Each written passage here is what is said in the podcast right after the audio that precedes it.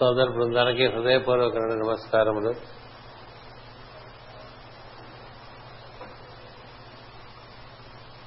Master CBV నూట నలభై తొమ్మిదవ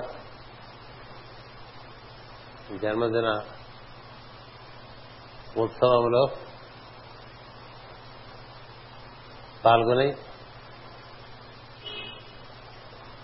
మాస్టర్ చైతన్యమును మరి అందు స్థాపించుకొని వృద్ధి గావించుకుని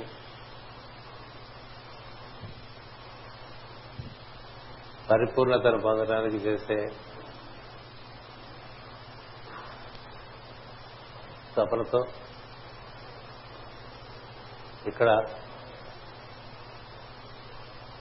వేం చేస్తున్నట్టు మీ అందరికీ కూడా హృదయపూర్వకమైనటువంటి శుభాకాంక్షలు. మాస్టర్ చైతన్యము అన్నప్పుడు మాస్టర్ అనే పదానికి బ్రహ్మమును అర్థం చెప్పుకోవాలి. చైతన్యం ఒకటే ఈ సృష్టిని నడిపిస్తున్నటువంటిది. ఆ చైతన్యములకు ఆధారముగా అనిర్వచనటువంటి తత్వం బ్రహ్మము అని అని పిలువబడుతున్నటువంటి తత్వము ఆధారంగా ఉన్నది. దాన్ని బ్రహ్మమని సత్ అని వేద ఋషులు భాషాపరంగా తెలియపరిచారు. ఇదే విధంగా దాని గురించి ఏమీ చెప్పలేరు ఎవరును. అది ఆధారంగా చైతన్యం ఉద్భవించి ఆ ఉద్భవించిన చైతన్యం ఇచ్చా జ్ఞాన క్రియాశక్తులుగా మూడుగా ఏర్పడి అందుండి ఈ పంచభూతాత్మరణ సృష్టి అంతా నిర్మాణం చేయబడుతుంటే చతుర్ముఖ బ్రహ్మ దగ్గర నుండి సీమాధమ వరకు అన్నిటి ఎందు ఆ బ్రహ్మము వ్యాప్తి చెంది ఉండుట ఆయన చైతన్యము. ఇచ్చాజ్ఞాన క్రియలో నిర్వర్తించుట చేస్తూ ఉంటుంది. అంచేత ఇచ్చాజ్ఞాన క్రియలు దైవీ శక్తులుగా మనకు పెద్దలు చెప్తారు. ఈ ఇచ్చాజ్ఞాన శక్తులనే బ్రహ్మ విష్ణు మహేశ్వరుడుగా చెప్తూ ఉంటాం. వారికి మూలము శుద్ధ చైతన్యము దానిని అమ్మవారు అంటూ ఉంటాం. ఆ అమ్మవారు ఎవరు ఆధారంగా ఆ విధంగా వెలుగుతోందో ఆ అనిర్వచన తత్వమును బ్రహ్మము అని చెప్తాం. అంచేత మనకి బ్రహ్మము చైతన్యము త్రిమూర్తి తత్వము ఈ మూడింటి వరకు మనం దైవముగా చెప్పుకుంటూ ఉంటాం. కాబట్టి ఈ చైతన్యము దేనికి సంబంధించిందంటే అంతకు ముందు నుంచి సృష్టి ఉన్నప్పుడు సృష్టి లేనప్పుడు ఒకే విధముగా స్థితికొని ఉన్నటువంటి తత్వాన్ని బ్రహ్మము అంటాం. ఇది బ్రహ్మం నుండి ఉద్భవించిన చైతన్యం కాబట్టి బ్రహ్మ చైతన్యం అంటాం. ఆ బ్రహ్మ చైతన్యము బ్రహ్మము నుండి వ్యక్తమవుతూ ఉంటుంది. బ్రహ్మలోకి మళ్ళీ ఇమిడిపోతూ ఉంటుంది. ఇలా వ్యక్తమే ఇమిడిపోతూ వ్యక్తమే విడిపోతూ ఉంటుంది. ఆమె ఆమె వ్యక్తమైనప్పుడు ఆమె నుండి క్రమముగా ఈ సృష్టి అంతా ఒక కనువప్పుల పువ్వు వల్ల విచ్చుకుంటూ ఉంటుంది. పొరల పొరలుగా విచ్చుకుంటూ మరలా అన్ని తనలోనికి అందుకుంటుంది. ఆ పైన తాను ఎందులోంచి పుట్టిందో అందులోకి తాను లైన్ అయిపోతుంది ఇలా ఒక కార్యక్రమం మనకి ప్రతినిత్యం జరుగుతూ ఉంటుంది మనలో. మనలో మనం ఉన్నాం అనేటువంటి స్థితి బ్రహ్మస్థితి బ్రహ్మము అనేటువంటి స్థితి. అది ఆధారంగా మనకి తెలివి కలుగుతూ ఉంటుంది. ప్రతినిత్యం తెలివి కలుగుతూ ఉదయం పూట ఆ విధంగా తెలివి కలుగుతుంది కలిగిన తెలివి ఎక్కడి నుంచి కలిగింది? బయట నుంచి కలగలేదు. లోపల నేను ఉన్నాను అనేటువంటి స్థితి నుంచి అది చైతన్యవంతమవుతుంది. మెలకువగా వికసిస్తుంది. దీన్నే ఉద్భవించడం అని చెప్తారు. ఉద్భవించడం అంటే అంతకు ముందు ఉన్నది ఇప్పుడు వ్యక్తమైంది అని అంటాం అంచేత అలా ఉద్భవించి మళ్ళీ లైవ్ అయిపోతూ ఉంటుంది సాయంత్రం నిద్రలో. ఈ తెలివి వచ్చినప్పుడు ఆ తెలివి ఏ విధంగా నిర్వర్తి ఇతర కార్యములకు నిర్వర్తించ నిర్వర్తనములకు ఆధారంగా ఉందో దానిని మనం అమ్మవారు అంటూ ఉంటాం. దానినే గాయత్రి అంటూ ఉంటాం. దానినే సావిత్రి అంటూ ఉంటాం. దానినే సరస్వతి అంటూ ఉంటాం. అది ఛందోబద్ధంగా వ్యక్తమవుతుంది కాబట్టి చందర్శి అంటూ ఉంటాం. అది సర్వ అనుభూతులను విభూతులను ఇస్తుంది కాబట్టి శ్రీయం అంటూ ఉంటాం. అంచేత ఈ విధంగా సావిత్రి గాయత్రి సరస్వతి చందర్శి శ్రీ అని పిలువబడుతున్నటువంటి ఆ చైతన్యం మన ఎందు మన సంవత్సరాల వ్యాపారములకు అది ఆధారంగా ఉంటుంది. దానికి ఆధారమై ఉన్నాను అనేటువంటి స్థితిలో బ్రహ్మము ఆ బ్రహ్మము ఎప్పుడు ఉంటాడు. ఈ చైతన్యము వ్యక్తం కాకముందు ఉంటాడు వ్యక్తమైన తర్వాత చైతన్య స్వరూపుడుగా ఉంటాడు. అటు పైన ఈ చైతన్యము ఎన్ని రకమైనటువంటి పొరలుగా తెచ్చుకుంటే అన్ని పొరలకు వ్యాప్తి చెందుతుంటాడు. అందుకనే ఆయన బ్రహ్మము అంటారు. అంటే వ్యాప్తి చెందేవాడు అని అర్థం. వ్యాప్తి చెంది ఉంటాడు కనబడ్డాడు. మనం ఈ విద్యుత్ కనుక గమనించినట్టయితే అది ఇక్కడ ఈ పరికరాలు వ్యాప్తి చెంది ఉన్నదిగానే కనబడదు. మనకి కనబడటం అంటే విద్యుత్ ఇట్లా వెలుగుగానో అలా ఫ్యాన్ తిరగటంగానో నాకు కనిపిస్తుంది అంచేది కనబడినటువంటి తత్వము కనిపించేటువంటి చైతన్యం ద్వారా తెలియబడుతూ ఉంటుంది. దేని చేత వెలుగుతూ వెలుగొక్కున్నదో అది. సూర్యుని సాధారణమైనటువంటి వెలుగు ఏదో చంద్రుడికి ఆధారమైన వెలుగు ఏదో మనలో తెలివిగా ఏది ప్రతినిత్యము నిద్ర నుంచి వ్యక్తమై మనకు నేనున్నాను అనేటువంటి భావం కలిగిస్తున్నదో ఆ శుద్ధ చైతన్యాన్ని మనం అమ్మవారు అంటాం దానినే మాస్టర్ చైతన్యము అని ప్రస్తుతం పిలుస్తున్నాము. దాన్నే బ్రహ్మ చైతన్యము అంటారు. దానినే శుద్ధ చైతన్యము అంటారు.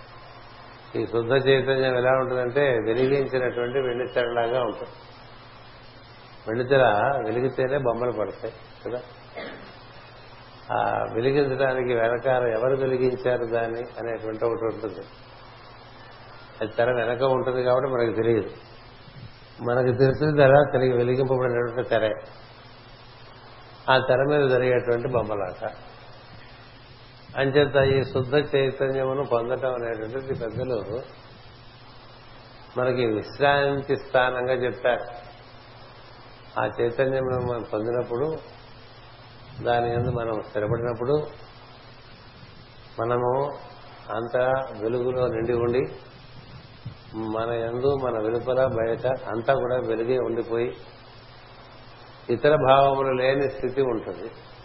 కేవలము ఆదిత్యవర్ణం తమస అనే ఒకే ఒక తెలివి అనేటువంటి వెలుగు మాత్రమే ఉంటుంది. అందులో నేను ఉన్నాననేటువంటి స్థితి ఉంది. ఈ స్థితిని చేరటం కోసమే చేరటాన్నే శ్రీ కైబల్య పదంబు చేరుటకునై చింతించేదనని మనకి భాగవతంలో మొట్టమొదటి పద్యం ఇస్తారు. దానినే వైకుంఠం అంటారు. దానినే కైలాసం అంటారు. దాని వెనుక తెర వెనుక ఉన్నటువంటి తత్వం ఉన్నది. ఆ తత్వమును బ్రహ్మమని పరబ్రహ్మమని అది అని అంటే తత్ అని. ఇలా మన వారు సంబోధించారు. అలాంటి తత్వం నుంచి చైతన్యం వ్యక్తమై ఆ చైతన్యము పుంఖానుపుంఖాలుగా వికసిస్తూ ఉంటుంది. అలాంటి మూలమైనటువంటి తత్వం ఏదైతే ఉందో అంటే సృష్టికి మూలమైన తత్వము మనకి మూలమైనటువంటి తత్వము. ఆ తత్వమును బ్రహ్మము అన్నారు. మాస్టర్ సివిపి గారు నేను బ్రహ్మమును అన్నారు. బ్రహ్మమును మీరు కూడా నా నుండి వచ్చినటువంటి వారు కాబట్టి మీరు ఆ బ్రహ్మమే అని తెలియటం అనేటువంటిది మీకు జరగాలి అనేటువంటి ఒక సంకల్పం వారు వ్యక్తం చేశారు. ఏం చేశారంటే వారు వాహికంగా మాస్టర్ సిబివి అనేటువంటి రూపం ద్వారా బ్రహ్మం ఆ విధంగా వ్యక్తమైంది. అంచేత మాస్టర్ గారు ఏం చేశారంటే మొట్టమొదటి నమస్కారము మాస్టర్ నమస్కారం అని మాస్టర్ నమస్కారం అని మనం చెప్తాం కదా. మొట్టమొదటిగా మనం గురు బ్రహ్మ గురు విష్ణు గురుదేవో మహేశ్వర గురు సాక్షాత్ పరం బ్రహ్మ అంటారు తస్మై శ్రీ గురవే నమ అని మనం పలుకుతాం. ఆ పరబ్రహ్మమే బ్రహ్మ విష్ణు మహేశ్వరుడుగా వ్యక్తమవుతున్నారు కాబట్టి ఆ పరబ్రహ్మము. నాకు నమస్కారము అని మనం శ్లోకం చెప్తాం. చెప్పిన తర్వాత మనము నమస్కారం మాస్టర్ అంటుంటాం ఎవరిని ఉద్దేశించి అంటున్నారు ఆ పదాలు? ఎవరిని ఉద్దేశించి అంటున్నారో ఆలోచించారు మనలో ఉండేటువంటి సత్యత్ తత్వము గూర్చి దాన్ని ఈశ్వరుడు అంటారు. అతడే సృష్టికి ఆధారము అతడే మనకి ఆధారం. సృష్టికి ఆధారమైనటువంటి ఈశ్వర తత్వము సత్యత్ స్వరూపము ప్రతి జీవి ఎందు కూడా ఉంటుంది అంచేత మన ఎందు ఉన్నటువంటి ఈశ్వర స్వరూపం అనండి మొత్తం సృష్టికి ఆధారమైన ఈశ్వర స్వరూపం అనండి దానికి మొదటి నమస్కారం అని మనం తెలిసి చేసుకోవాలి. ఏం చేద్దంటే మన యొక్క గమ్యం అది. మనం అదే అక్కడి నుంచి మనం మూడు గుణములుగా దిగి వచ్చి అక్కడి నుంచి మనస్సులోకి దిగివచ్చి అక్కడి నుంచి ఇంద్రియాల్లోకి దిగివచ్చి అక్కడి నుంచి బాహ్యంలోకి ప్రవహించి ఇట్లా మూల నుంచి పరిధి వరకు మనం వ్యాప్తి చెందుతుంటాం. ప్రతి ఉదయం పొద్దున్న నిద్రలేచేసి నుంచి ఒక అరగంటలో మొత్తం పరిధిలోకి వచ్చేస్తాం. సెంటర్ టు సర్కంఫరెన్స్ అంటూ మన మూల నుంచి తెలివి మేల్కాంచగానే ఆ తెలివి ఆధారంగా మనం ఇచ్చా జ్ఞాన క్రియల్లోకి దిగిపోతాం. ఇచ్చ అంటే కాఫీ తాగుతామని ఇచ్చ జ్ఞానం అంటే దాన్ని ఎలా కలుపుకు తాగలం? జ్ఞానం. అది కలుపుకోవటం తాగటం. ఆ తర్వాత స్నానం చేయాలని ఇచ్చ అలా ఒక్కొక్కటి ఒక్కొక్కటి ఇచ్చా జ్ఞాన క్రియ ఇచ్చా జ్ఞాన క్రియ ఇచ్చా జ్ఞాన క్రియగా సాయంత్రం వరకు సాగిపోతూ ఉంటుంది. చైతన్య స్వరూపం ఆధారంగా మనలో ఉండేటువంటి చైతన్యం ఆధారంగా ఈ మూడు సాగిపోతూ ఉంటాయి. ఈ చైతన్యానికి ఆధారంగా బ్రహ్మం ఉన్నాడు అంచేత కార్యక్రమాల్లోకి దిగిపోతాం. అక్కడి నుంచి మనం ఎప్పుడైతే ఈ పరిధిలోకి ఇలా త్రిగుణాల్లోకి ప్రవేశించి ఇచ్చాజ్ఞానాల్లోకి ప్రవేశించగానే త్రిగుణాల్లోకి ప్రవేశిస్తాం. అక్కడి నుంచి క్రమంగా మనసుతో ఇంద్రియాల్లోకి దిగుతాం. అక్కడి నుంచి ప్రపంచంలోకి దిగుతాం. ఇలా మాటి మాటికి మనం మూలం నుంచి పరిధికి ప్రవహిస్తూ ఉంటాం. ఈ మూలం నుంచి పరిధికి ప్రవహించే విధానం తెలియటాన్నే మన వాళ్ళు ఏమన్నారంటే అక్షము అన్నారు. అక్షము. అక్షం అంటే కేంద్రము నుంచి పరిధికి కొని రాబడుట అని అర్థం. ప్రతినిత్యం మనం కేంద్రం నుంచి పరిధికి ఎలా వచ్చేస్తాం? ఆ పని అయిపోతుంది. మళ్ళీ ఇంకో పని మళ్ళీ కేంద్రం నుంచి పరిధికి వచ్చేస్తాం. ఆ కేంద్రం నుంచి పరిధికి వచ్చే విధానం తెలియటమే జ్ఞానము అన్నారు దాన్నే అక్షర విద్య అన్నారు అక్షరాభ్యాసము అన్నారు అక్షరాభ్యాసం అంటే ఏబిసిడీలు రాసుకోవటం ఓనమహాలు రాసుకోవటం కాదు. ఓం నమః అని చెప్పించి నువ్వు ఇప్పుడు నువ్వు గురించి ఏమనుకుంటావు అది నువ్వు కాదు. నువ్వు ఆ తత్వం అని చెప్పడానికి అక్షరాభ్యాసం ఉండే అది క్రమంగా ఓం నమః వెళ్ళిపోయింది. ఏబిసిడీలు వచ్చేసాయి. అంచేత మనకి అక్షర విద్య రాదు. అక్షర విద్య అంటే కేంద్రం నుంచి పరిధికి మనం ఏ విధంగా ప్రతినిత్యం దిగి వస్తున్నామో తెలుసు. మనకి మూలమైనటువంటి తత్వం ఆత్మ మూలం అర్ధిదలంతో అంటాడు చూడండి. దేంట్లో భాగవతంలో. అలా మన మూలము నుంచి మనం దిగి వస్తూ ఉంటాం ప్రతినిత్యం. మన మూలం నుంచి శుద్ధ చైతన్యం వ్యక్తం కాగానే ఆమె ఆధారంగా మనం ఉన్నామని మనకు తెలుస్తూ ఉంటారు. మనం ఉన్నామని మనకేం తెలుసు? పొద్దునే నిద్ర లేచిన తర్వాత కదా మనం ఉన్నామని తెలుసు. ఒకసారి గాఢ నిద్రలోంచి మేలు కాంచుంటే ఎక్కడున్నామో తెలియదు. కాసేపు అయిన ఓహో ఇక్కడ ఉన్నామా అని బాగా మధ్యాహ్నం బాగా గట్టిగా నిద్రపోయామనుకోండి పొద్దున పొగరంతా అలసిపోయి. మధ్యాహ్నం పడుకున్నప్పుడు కూడా లేచినప్పుడు ఇది ఏమిటి? సాయంత్రమా? ఉదయం ప్రభాత సమయమా? అనిపిస్తుంది. సాయంత్రం ఐదు గంటలకి తెల్లవారుజామున ఐదున్నర గంటలకి అలాగే ఉంటుంది ఇటు చీకటి పడుపు చీకటి పడలేదు. ఒక మాదిరి వెళ్తురు ఉంటుంది తెల్లవారుజాములో ఒక మాదిరి వెళ్తురు ఉంటుంది అందుకని అనుమానం వస్తుంది ఏంటి తెల్లవారుజామా? లేకపోతే సాయంత్రం అది జరుగుతుంది కదా. తిరిగి వచ్చిన తర్వాత కదా మనం ఉన్నామని తెలుస్తుంది. అంచేది మనకన్నా ముందున్నవి రెండు ఉన్నాయి అదేమిటో అంటే శుద్ధ చైతన్యము శుద్ధ నిత్యమైన సత్యమైనటువంటి ఒక స్థితి. ఆ సత్యమైనటువంటి స్థితి ఆ దాని యొక్క శుద్ధ చైతన్య స్వరూపము. దాన్ని ఆరాధించడమే దైవమును ఆరాధించుట అని చెప్పారు. దాన్ని ఆరాధన చేయటమే అర్ధనారీశ్వరుడు దైవారాధన అని చెప్పారు. అంచేతన ఎప్పుడు అర్ధనారీశ్వరుడు దైవం మనకు రిలవెంట్ అయ్యాడంటే మనం ఉన్నామని మనం తెలిసినప్పుడు. మనం ఉన్నామని మనం తెలియటంటే మన అప్పటికి నేనుగా ఒక ఆత్మగా మనకి మనం తెలిసి ఉంటాం. అంతకు ముందే మనకి తెలివి ఉంటుంది. నేనున్నానని మనకి తెలిసే లోపలే తెలివి ఉండటం బట్టి కదా తెలిసింది. అందుకని మనకి పూర్వమే తెలివి ఉన్నది. తెలివి ఎక్కడి నుంచి పుట్టిందో ఒక నిత్యమైనటువంటి సత్యం ఒకటి ఉంది. అది ఒకటి ఉన్నది. అందుకని అటు ఆ సత్యమునకు ఇటు నేనున్నాననేటువంటి మన అరుకకు మధ్య ఉండేటువంటి తెలివిని రథమధ్యాం అన్నారు ఎప్పుడు చెప్పుకుంటూ ఉంటాం కదా రథమధ్యాం అంటే ఆవిడ అంటే బ్రహ్మమునకు అంటే అమ్మవారు అంటారు దాన్ని.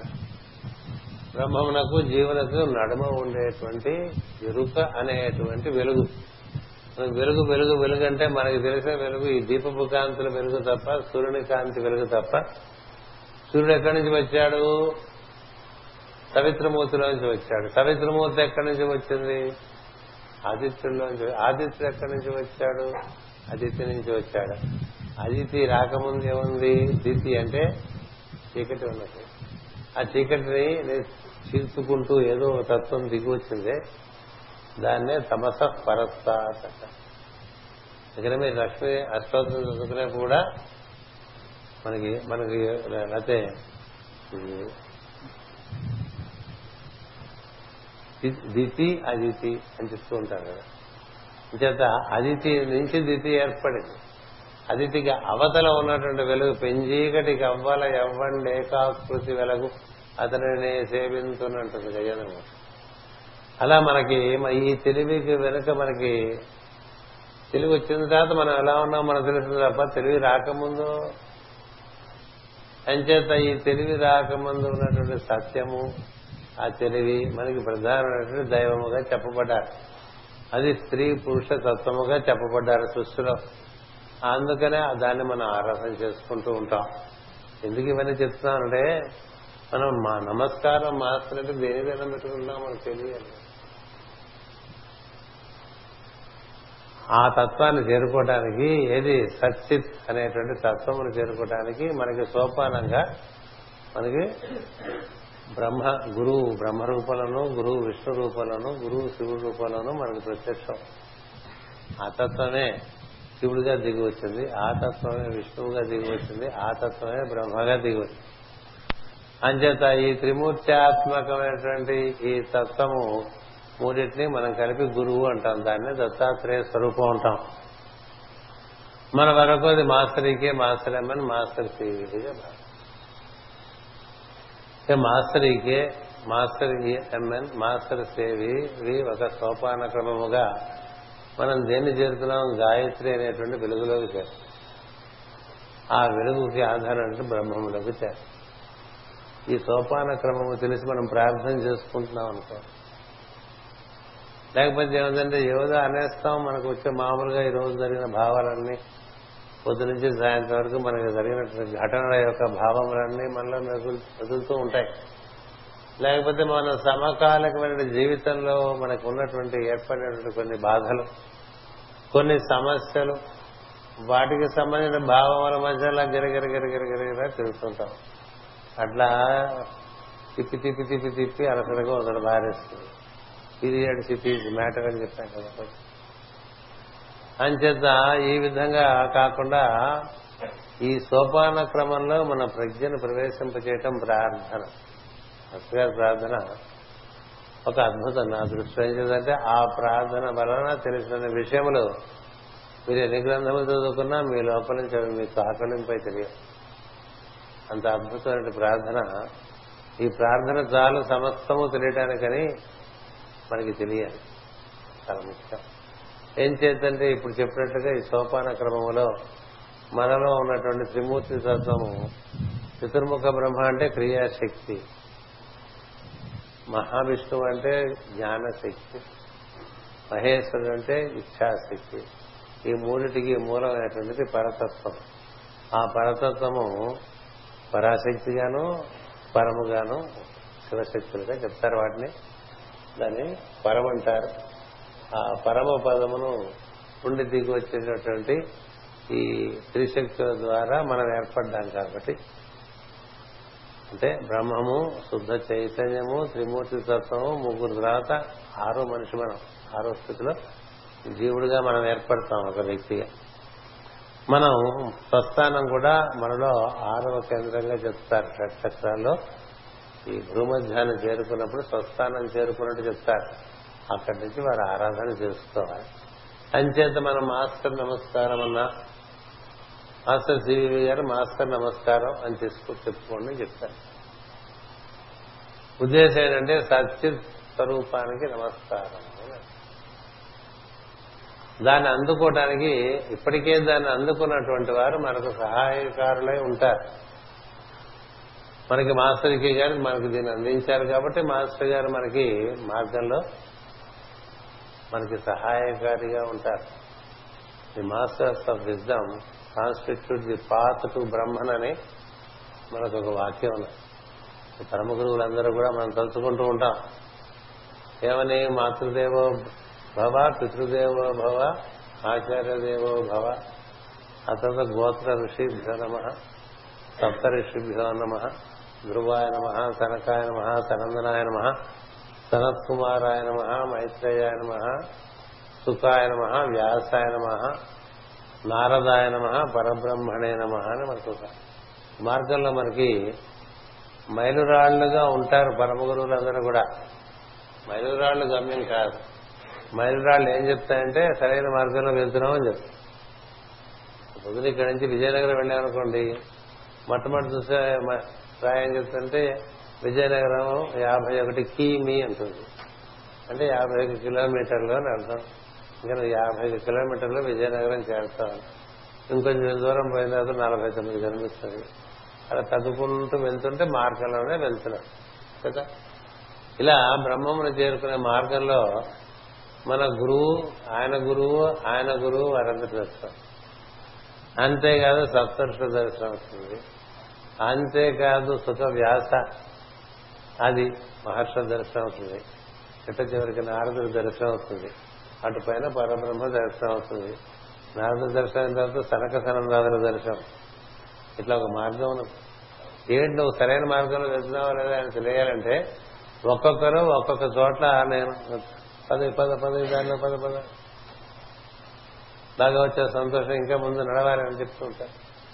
కదా మార్గంలో వెళ్ళేవాళ్ళని తిరుపతి కొండెక్కుతున్నారు అనుకోండి. దిగి వచ్చే వాళ్ళని అడుగుతూ ఉంటాం కదా ఇంకా ఏమాత్రం ఉందని అంటే అయిపోయిందని అంటాడు ఏం అవుతుంది ఉత్సాహపరచడానికి అయిపోయిందని చెప్తాడు. ఎవరు? సత్పురుషుడు అయితే. అబ్బో అప్పుడే అసలు ఏం మీరు? ఇంకా ఎక్కడే లేదని చెప్పాడు అనుకోండి. అలా చెప్పేవాడు సద్గురువులు కాదు. ఒక మెట్టు ఎక్కినా చాలా బాగా ఎక్కువ ఇంకెంతో దూరం లేదు పదని చెప్తాడు. ఎంత దూరం లేకపోయేటండి కొండ ఎక్కేవాడు తెలుస్తుంది చూడరు కదా? మొదటి కొండ ఎక్కేస్తే అయిపోతుందని ఇంకేం పర్లేదు అంటాడు మొదటి కొండ ఎక్కేస్తే అయిపోతుందా? అయిపోయినట్లుగా ఉత్సాహం వస్తుంటుంది. అయితే ఇలా ఉత్సాహపరుస్తారు. దారంతా కూడా పరమ గురువులు మహిళల దగ్గర కూర్చోకూడదు. మార్గదర్శులు వారు. మార్గదర్శకులు వారు.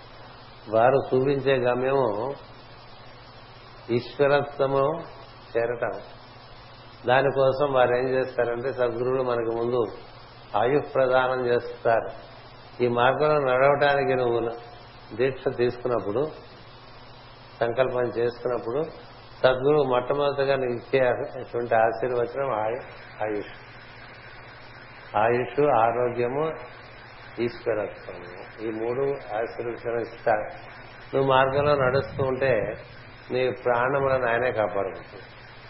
ఎప్పుడు మనం పోతామేమో అన్న భయం మనకు అక్కడ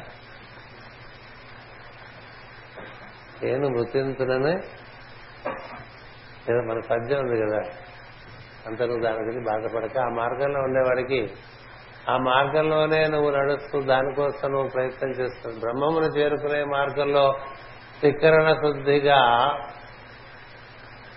కృషి చేస్తున్నటువంటి వారికి మరణము సంభవించకుండా సద్గురువు ఆశ్రయం. అది కింద మరణ దేవతగా అలాంటి ఒక అగ్రిమెంట్ ఉంటుంది. భాస్కర్ కూడా అదే చెప్పారు. నా అనుమతి లేకుండా మరణ దేవత నేను ముట్టుకోదు అని. ఇలా ఎంతమందికైనా నిర్వర్తించి చూపించారు. పొద్దున చెప్తాను పోతురాజు నరసింహ గారు. మరణం ఆసనమైందని ఆయన జాతకం ద్వారా తెలుసుకుంటే మాస్ గారు మరణం నా చేతిలో ఉంది నీ మరణం అంట. అందరి మరణం నా చేతిలో ఉందని చెప్పలేదు. తను అనుసరించే వారి మరణము మాస్టర్ గారు చెప్పిన. ఎంతవరకు ఎప్పుడు వీడికి మరణం సంభవిస్తో వీడికి మంచిదో అలా మరణం సంభవించేది. ఇస్తారు ఎప్పుడు మంచిదంటే ఇంకెంతకన్నా ఈ శరీరంలో వీడు యోగా నిర్వర్తించుకోలేడంటే అప్పుడు పర్మిషన్ ఇచ్చేస్తారు మరణం ఆసనం అవటానికి. లేదు వీడు ఇంకా కృషి చేస్తున్నాడు వీడు ఇంకా ఇందులో పరిణితి చెందగలడు ఇంకా వృద్ధి పొందగలడు. ఎందుకంటే అనునిత్యము నువ్వు ఇచ్చినటువంటి దీక్షను కూచ తప్పకుండా నిర్వర్తించుకుంటున్న వాడిని మరణ దేవత తాకకుండా సద్గురువుకు ఒక సౌలభ్యం ఉంటుంది. అలా చాలా తక్కువ మందికి ఉంటుంది. అలాంటి వారిలో మాస్టర్ సిరివి ఒకరు. వారు మీ మరణం నా చేతిలో ఉంది అని చెప్పారు. మీ జాతకములు నా చేతిలో ఉంది వారు గమ్యం ఏం పెట్టారు మనకి? మాస్టర్. అందుకని మనం మక్కువగా ఆలోచించాం. ఏమి ఆలోచించిన వాడికి? మార్గం ఆలోచించదు కొంత చింతన ఉండాలి. చింతన అంటే దాన్ని కూర్చున్నటువంటి చికిత్స లోపల జరుగుతూ ఉండాలి. తత్వ చింతన చేయని వాడికి తత్వం చేరుకునేటువంటి అవకాశమే ఉండదు. మనం దేన్ని పొందాలనుకుంటామో దాని గురించి బాగా చింతన చేయం. ధనం పొందాలనుకుంటే ధనం గురించిన చింతన చేస్తాం. పలుకుబడి పొందాలంటే పలుకుబడికి సంబంధించిన చింతన చేస్తాం. ఆరోగ్యం కావాలంటే ఆరోగ్యం కూర్చుని చింతన చేస్తాం. చేస్తాం కదా. ఏది కావాలంటే దాని చింతన చేస్తాం. ఏ వస్తువు కావాలంటే ఆ వస్తువు యొక్క చింతన చేస్తూ ఉంటాం. మరి బ్రహ్మము కావాలనుకున్నప్పుడు బ్రహ్మంలో కూర్చుని చింతన ఉండద్దా? అదే నేను బ్రహ్మము అని తెలియడానికి ఎంత చింతన చేస్తున్నా?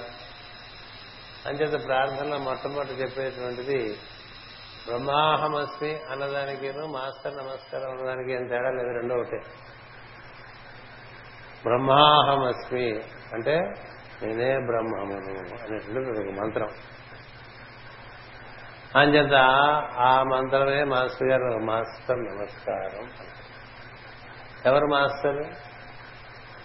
మాస్టర్ నమస్కారం అన్నప్పుడు ఎవరు మాస్టర్ బ్రహ్మము.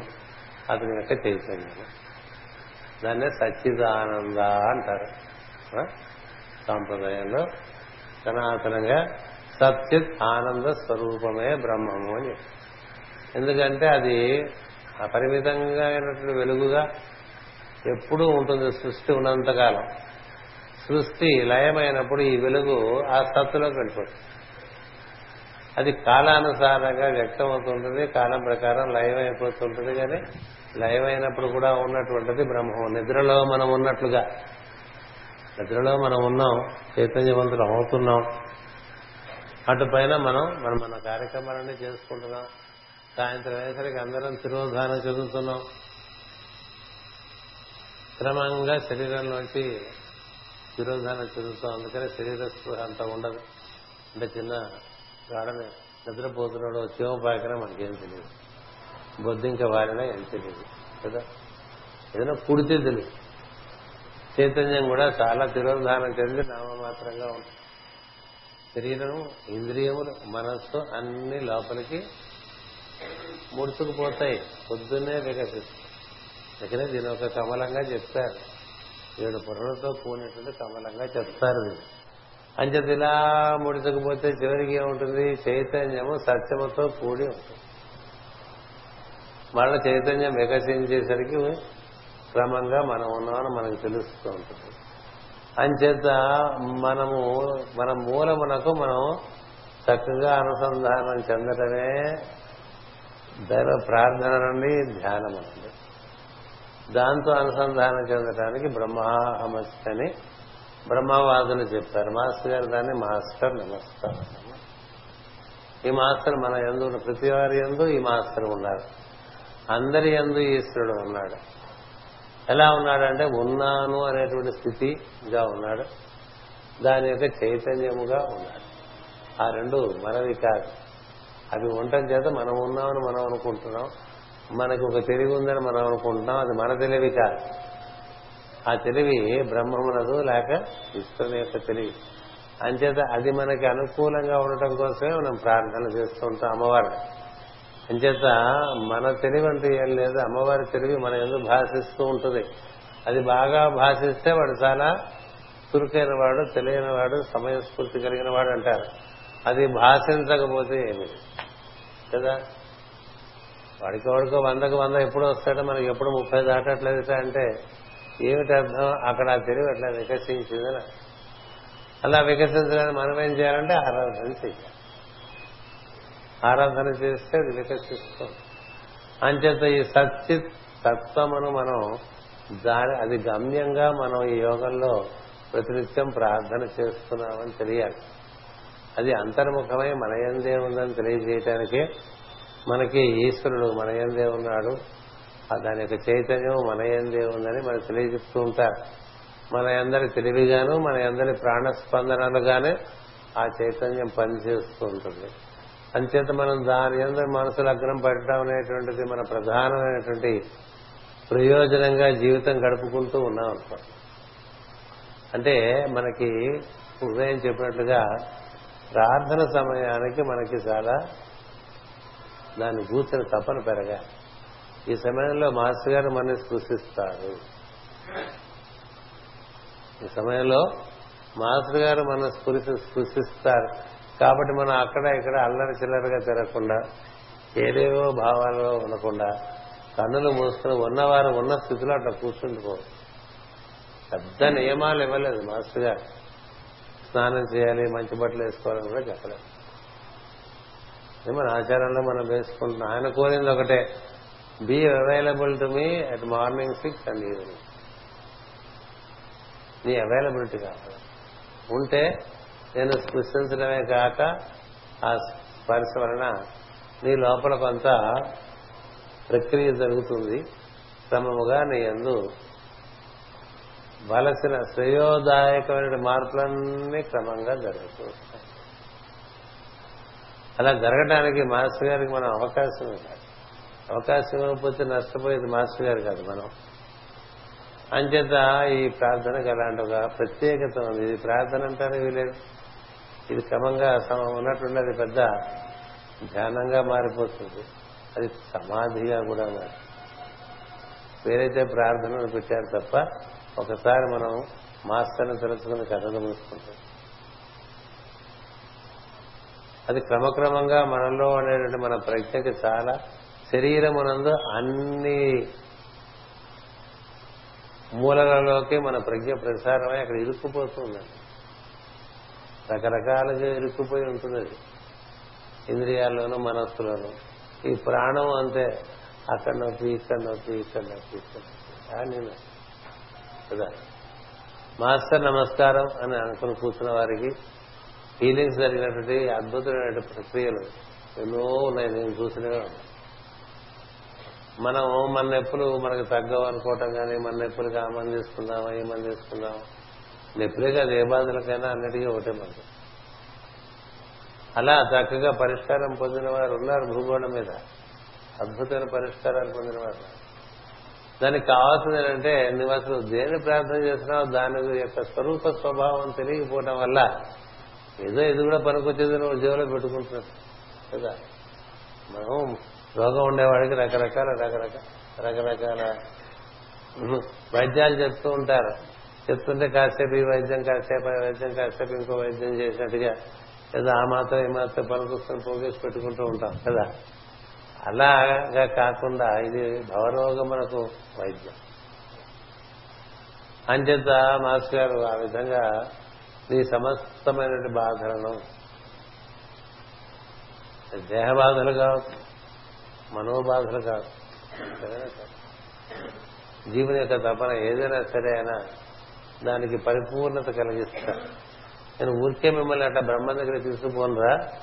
మీకు దారిలో అన్ని విషయములందు పరిపూర్ణత ఇచ్చి పూర్ణ జ్ఞానమును మీరు పొందిన తర్వాత మీకు బ్రహ్మము లభించడం జరుగుతుంది. అంచేత ఇక్కడ కళ్ళు మూసుకుంటే అక్కడక్కడ బ్రహ్మరథంలో లేచామనుకోండి మనం. ఈ దారి అంతా మనకి ఏం తెలియదుగా? రేపొద్దు నాకు బ్రహ్మం దర్శనం ఇచ్చాడంటే ఎలా వెళ్ళావంటే ఏం చెప్పలేము.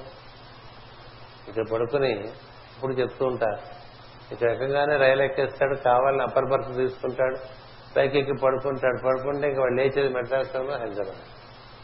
వాడికి దారి తెలియదు. దారి తెలియని వాడు మిగతా వాడు ఎవరు ఎక్కడ ఏ ఏ అంటే ఏ స్టేషన్లో ఉన్నాడో ఎలా తెలుస్తుంది? ఎవరెవరు ఏ ఏ స్టేషన్లో ఎక్కారో ఎలా తెలుస్తుంది బడిలో? అందరూ ఒకే చోట ఎక్కరు కదా. అందుకే మనం చెన్నై వెళ్తున్నా లేక కలకత్తా వెళ్తున్నా లేక భాగ్యనగరం వెళ్తున్నా. ఒక్కొక్కళ్ళు ఒక్కొక్క స్టేషన్లో ఎక్కుతారు. అంచేత ఒక్కొక్కరి ప్రయాణం ఒక్కొక్క చోట మొదలవుతుంది జీవ సంస్కారం అని బట్టి. అది నీకు ఎలా తెలుస్తుంది? నువ్వు దారంతా మెలకువగా ఉంటే నీకు తెలుస్తుంది. అంచేత నీకు జ్ఞానముతో కూడినటువంటి వికాసము అనుభూతి ఉంటుంది తప్ప అదేదో కాకతాళీయంగా బై యాక్సిడెంట్ ఏం జరగదు. అంచేతే మాస్టర్ గారు దీన్ని this is a path of direct knowledge this is a path of direct knowledge ప్రతి వికాసముని ఎందు జరుగుతున్నది నీకు స్పష్టంగా తెలుస్తూనే ఉంటుంది. ఎందుకనే? ఎందుకంటే నువ్వు కూర్చుండగానే నువ్వు చూస్తుండగానే రిపేర్లు అనేవి జరిగిపోతాయి. అందుకనే నీ యొక్క జీవితానికి ఏమాత్రం ఇబ్బంది కలగకుండా నీ యొక్క సమస్త ధాతువులని చక్కగా విధంగా సంస్కరిస్తానని చెప్పారు. సంస్కరించుకుంటూ క్రమంగా శరీరాన్ని రిపేర్ చేసుకుంటూ వస్తారు. తెలియాలి. అంటే మనం మాస్టర్ యోగంలో చేరకముందు ఉండే శరీర తత్వమునకు. అటు పైన చక్కగా శ్రద్ధతో దాన్ని నిర్వర్తించుకున్నటువంటి వారి ఎందు శరీరమునందు జరిగే మార్పులకు చాలా తేడా ఉంటుంది. ధాతువులలో చక్కని వేడిని ప్రవేశించి ఆ ధాతువులన్నీ కూడా పల్చబడతాయి. అంటే ట్రాన్స్పరెంట్గా తయారవుతాయి క్రమంగా అవన్నీ కలిపి మనకి ఒక ధాతువు ఎనిమిదవ ధాతువుగా తయారవుతుందని పొద్దున చెప్పారు. ఓజనే అనేటువంటి ధాతువుగా తయారవుతుంది ఆ ఓజన అనేటువంటి ధాతువు ఆధారంగా తేజస్సు ఏర్పడుతుంటుంది. అలా తేజమైనటువంటి శరీరాన్ని ఏర్పరుస్తుంటారు ఒక పక్క. తదనుకున్నటువంటి జ్ఞానం కూడా రెండో పక్కనకి మనకు అంది వస్తూ ఉంటుంది. ఆ జ్ఞానం మనం బయట ఇప్పటికే రుష్టించినటువంటి గ్రంథత్వ విషయంతో మనకు అనుసంధానం చేసేట్టుగా మాస్టర్ గారు ఏర్పరుస్తారు. పుస్తకాలు కూడా మనకు లోపల ఒక వికాసం కలిగినప్పుడు తదనుకున్నటువంటి పుస్తకం మన చేతికి వచ్చేట్టుగా కూడా ఉంటుంది. ఇలా ఉంటాయి కానీ అంచేత it is a total internal and external guidance that keeps happening. For the medium or student who is alert enough to to follow the path of the masters yoga అంచేత ఆ మార్గంలో మనకి ఎందుకనే మాస్టర్ సివి గారు ఏం చెప్పారంటే ఒకసారి నా కన్నులలోకి చూసి ఒకసారి నా కన్నులలోకి చూసి సున్నితంగా కన్నులు మూసుకుని మాస్టర్ నమస్కారం అనుకో నా చిత్రపటం మీద కానీ నా రూపం మీద కానీ నువ్వు ధ్యానం చేయవద్దు అని ఏం చేత? నీ చిత్రపటం నీకు లోపల ఒకటి ఉంది. నీ అందరూ ఈశ్వర దర్శనం నీకు జరగటం ముఖ్యం. అంచేత మాస్టర్ గారి యొక్క చిత్రపటం మీద మనం ధ్యానం చేయటం అనేటువంటి మార్గం కాదు. ఇది తత్వదర్శన మార్గం. బ్రహ్మ అనుభూతి పొందేటువంటి మార్గం. అంచేత వారు కోరింది ఏంటంటే ఆ సమయానికి ఒక అగరత్తు వెలిగిస్తే ఆ అగరత్తు నాకు సంకేతం నువ్వు నన్ను పిలుస్తున్నావని ఏం చేద్దంటే అగరత్ యొక్క సువాసన గాలిలో వ్యాప్తి చెందుతుంది. మాస్టర్ గారు కుంభరాశి ప్రజ్ఞ అని చెప్పా పొద్దున. కుంభరాశి ప్రజ్ఞ అంటే అది వాయుతత్వపు ప్రజ్ఞ. కుంభరాశి మిథున రాశి తులారాశి లేక అక్వేరియస్ జమిని లిబ్రా లేక మాఘమాసము జ్యేష్ఠ మాసము మాసము ఈ మాడు ఈ మూడు మాసాలు వాయుతత్వపు రాశి సమయం. మాస్టర్ గారు సూర్యపరంగా అగ్నితత్వపు రాశి సింహరాశి చంద్రపరంగా లగ్నపరంగా ఆరుడ లగ్న పరంగా వాయుతత్వపు రాశి. అంచేత నువ్వు అగ్రత్వ వెలిగిస్తే ఆ సువాసన వాయువులు అలా జాతి చెందంగానే నేను వెంటనే నీ దగ్గరికి వస్తానని చెప్తాను. అందుకనే మాస్టర్ గారు దీపం పెట్టమని చెప్పాను విచిత్రం. విచిత్రం. ఒక చిత్రం నా చిత్రపటం దగ్గర ఒక అగరత్తు పెట్టాను ఆ చిత్రపటం ప్రార్థన చేసినప్పుడు ఒక్కసారి నా కన్నులలోకి చూడమన్నారు. అంతకుముందే అగరత్తు వెలిగించి ఆయన కన్నులకు చూసి మాస్టర్ నమస్కారం అని కన్నులు మూసుకున్నారు. ఇలా మూసుకుని ఒక్కసారి మాస్టర్ గారి కన్నులు మన కన్నులు కన్నులు కన్నులతో కలబడితే అనేది పద్దెనిమిది పద్యం ఉంది పాట అట్లా కళ్ళు కళ్ళు కలవాలి మనం కూడా ఒకళ్ళతో ఒకళ్ళు మాట్లాడేప్పుడు కళ్ళు చూసి మాట్లాడాలి. వాళ్ళు వేసుకునే దుస్తులు చూడటం వాళ్ళు పెట్టుకునే నగలు చూడటం వారి హెయిర్ స్టైల్ చూడటం అవన్నీ చూడకూడదు. మనం చూడాల్సిన ఎదుటి వ్యక్తిలో. ఎందుకంటే కన్ను నుంచి కన్నుకే జీవుని యొక్క అనుసంధానం. ఆయన చేత అలా కన్నుల్లోకి మాస్టర్ గారు చిత్రపటంలో ఉన్న మాస్టర్ గారి కన్నులతో కన్నుల్లో మన కన్నులు కలిపి అటుపైన కన్నులు మూసుకొని మంత్రం ఉచ్చారణ చేయాలి. మంత్రోచ్చారణ చేసిన తర్వాత మాస్టర్ గారు చెప్పింది అంటే లోపల ఏమైనా కదలికలు జరుగుతున్నాయేమో చూడు. లోపల ఏం జరుగుతుందో చూడమంటే అర్థం ఏంటంటే మనసు అంతర్గతం చేయమని. మనసు బహిర్గతంగా అక్కడక్కడ ఊళ్ళో తెప్పకదాన్ని దాన్ని. లోపల తిప్పుకొని లోపల ఏం జరుగుతుందో ఏం జరుగుతుంది అంటే త్రీడములు వస్తున్నాయా లేకపోతే వాయువు అటు ఇటు తిరుగుతుందా?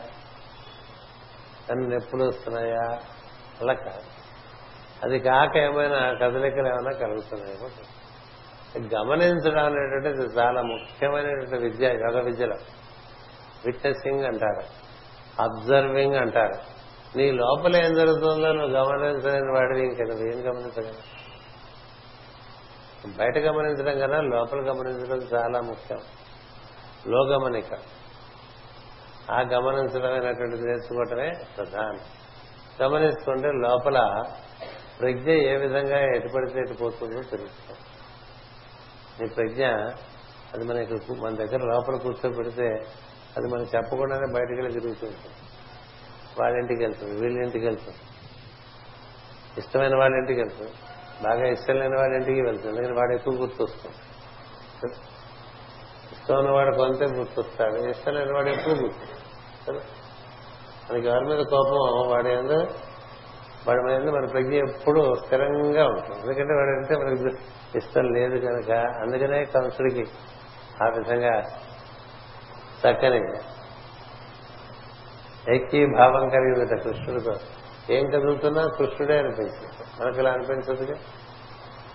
మనకు కుర్చీ కదిలితే కుర్చీ కదిలి అనుకుంటాం సంస్కృతి కుర్చీ కదా కృష్ణుడేమని గంట కొడితే అమ్మో జరగలుస్తుంది ఏమిటి మనకి మన గడియారం అనుకుంటాం. ఆయనకి అది కృష్ణుడు. ఇక్కడ ఎట్నుంచైనా కృష్ణుడు వచ్చి ఎలా అయినా కొట్టేయగలనేటువంటి ఒక భయం.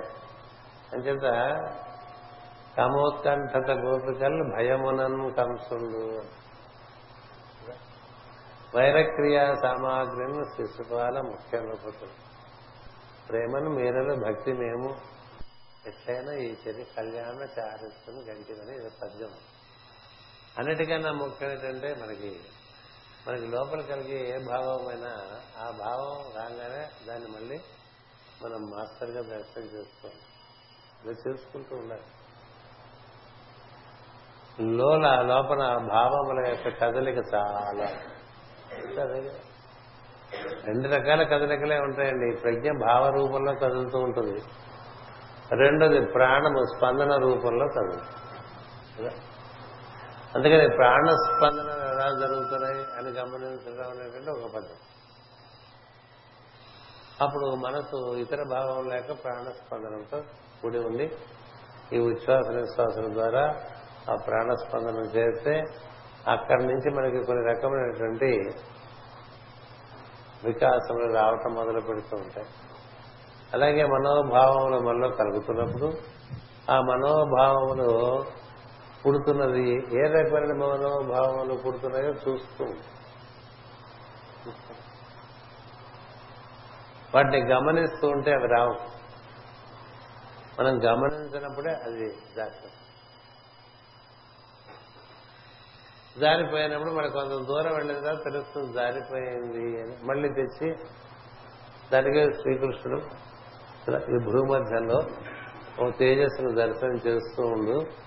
దాని నుంచి నీ మనసు వికలమై ఎటైనా వెళ్ళిపోతే మళ్ళీ తెచ్చి అక్కడ పెడుతూ ఉండు.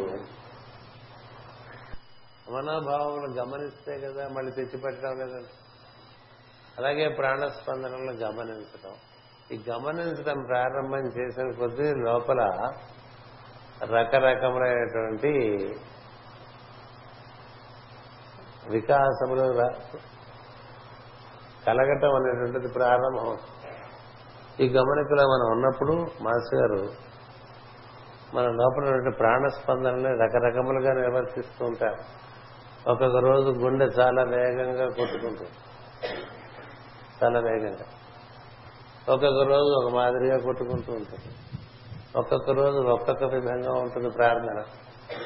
అంచేత ఆయన ఏం చెప్పారంటే ప్రార్థనలో నువ్వు గమనించిన విషయాలన్నీ కూడా ఓ పుస్తకం పెట్టుకుని ఆ పుస్తకంలో రాసుకుంటూ ఉండవని అని చెప్పారు.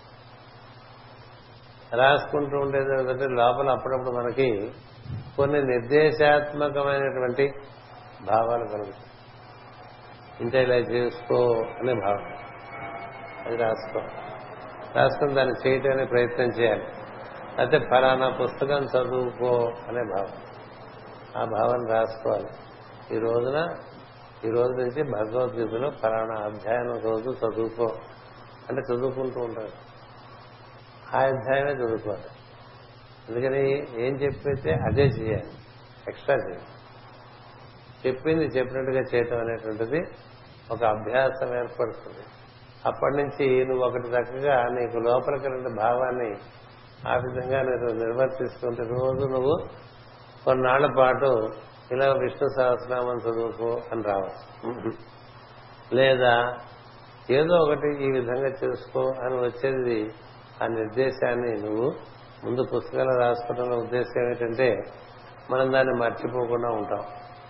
రెండవది దాన్ని ఆచరణలోకి పెట్టడానికి ప్రయత్నం చేయాలి. అలా ప్రయత్నం చేస్తుంటే మన చేత మాస్టర్ గారు రకరకములైన సాధనలు చేయిస్తారు. నీ జీవ లక్షణానికి ఏవేవి అవసరమో అలాంటివన్నీ మాస్టర్ గారు మన చేత లోపల నుంచి ప్రేరణ ఇచ్చి నిర్వర్తింపజేస్తారు ఈ ప్రేరణ ఇచ్చే ఈ ప్రేరణ మనలో కలిగే స్థానాన్నే గాయత్రి అంటారు. మాస్టర్ గారు మాస్టర్ సిబివి గారు గాయత్రి స్వరూపులే. అంచేత బాగా గాయత్రి చేసుకున్న వారు కూడా మాస్టర్ గారి యొక్క దర్శనం జరిగిన సందర్భాలు ఇదివరకు మీకు చాలా వివరించాను.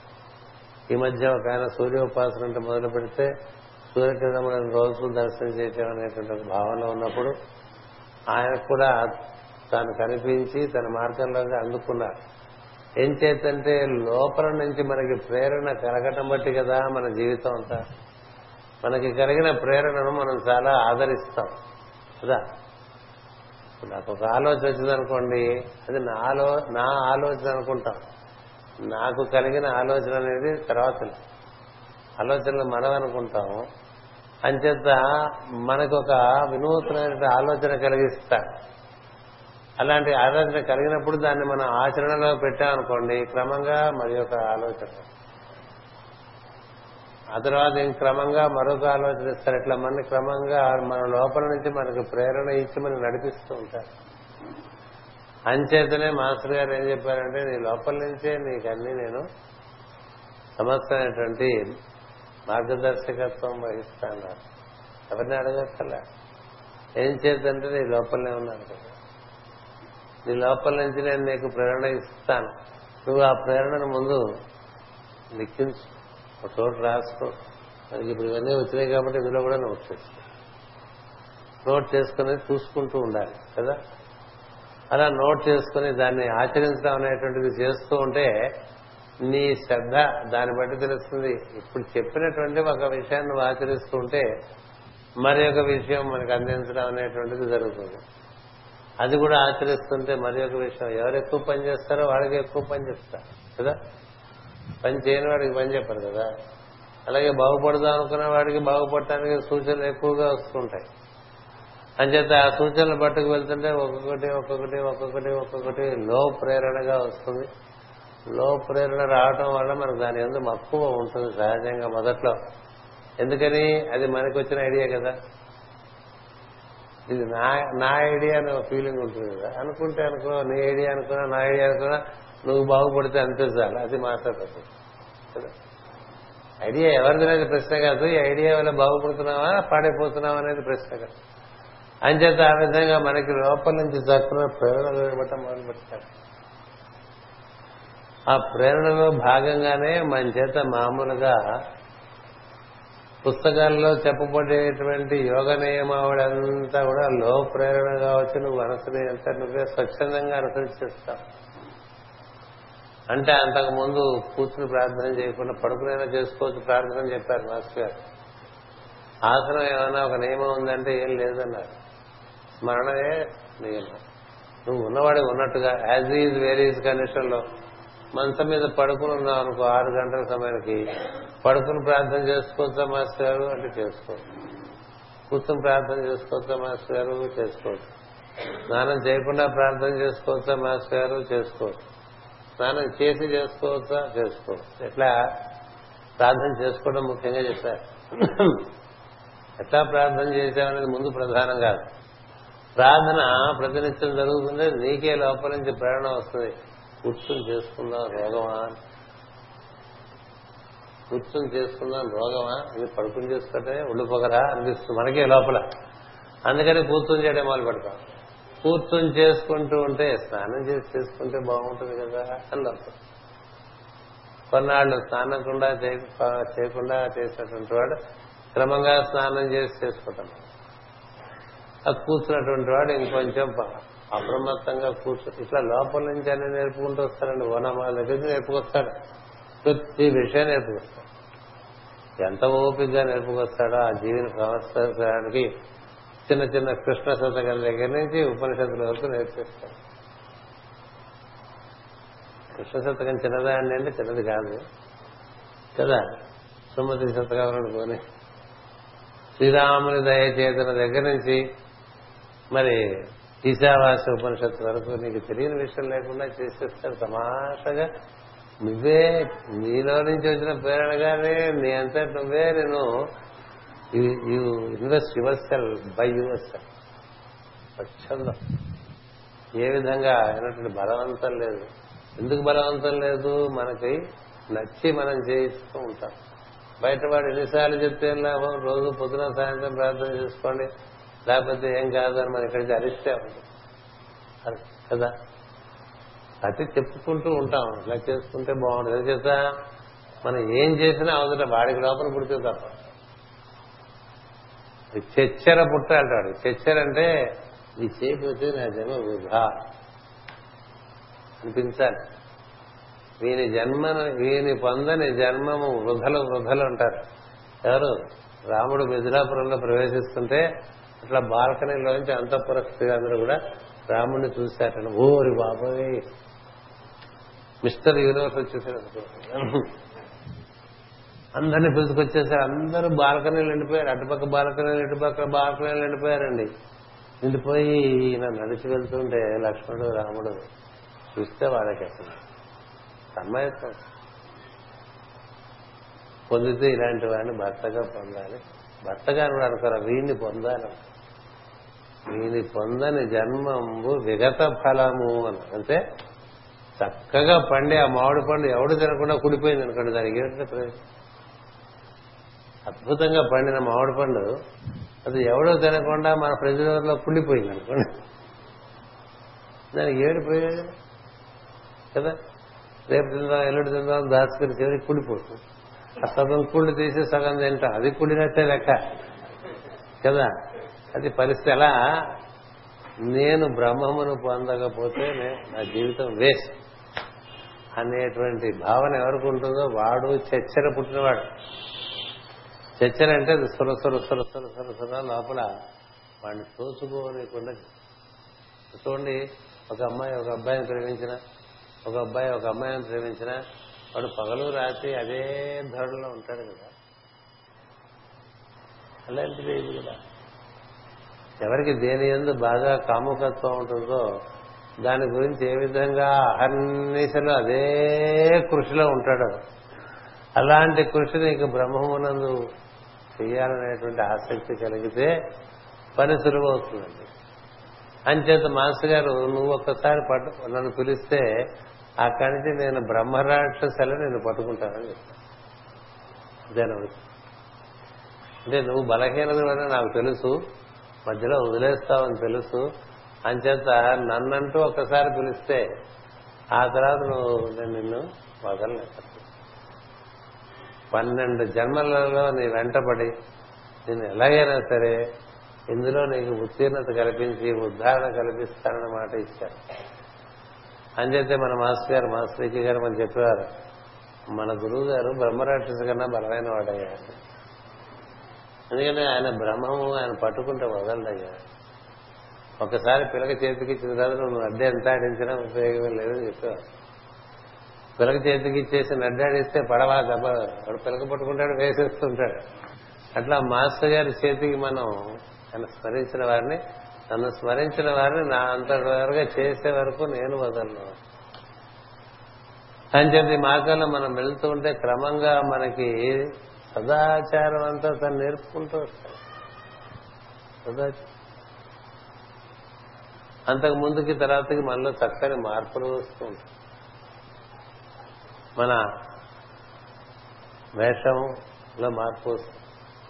మన భాషణంలో మార్పు వస్తుంది. మన దినచర్యలో మార్పు వస్తుంది. మన భావ పరంపరలో మార్పు వస్తుంది. ఇలా ఎన్ని రకాలుగా ఆయన సంస్కరించుకుంటూ అలా it's continuous process of culturing and refinement. అలా సంస్కరిస్తూనే ఉంటారు మన కల్చర్ చేస్తుంటారు. ఎంత కల్చర్ చేస్తే అంత వెలుగు కదా? మనకి వజ్రం దొరికినప్పుడు దాని చుట్టూ చాలా చేసిన దానికి ఎంత పదును పెడుతూ ఉంటే అన్ని రకాలుగా అది కాంతినిస్తూ ఉంటుంది. అట్లా మాస్టర్ గారు పదును పెడుతూనే ఉంటారు. అదే రిపేర్ వర్క్ అంటే. అందులో భాగంగా శరీరమును ఉద్ధరిస్తూ ఉంటారు ఒక పక్క వాహికగా. ప్రజ్ఞకు వికాసం కలిగిస్తుంటారు అనేక అనేక రహస్యములను. ఏమీ కానట్లుగా మనకి విసిదపరుస్తారు లోపల నుంచి.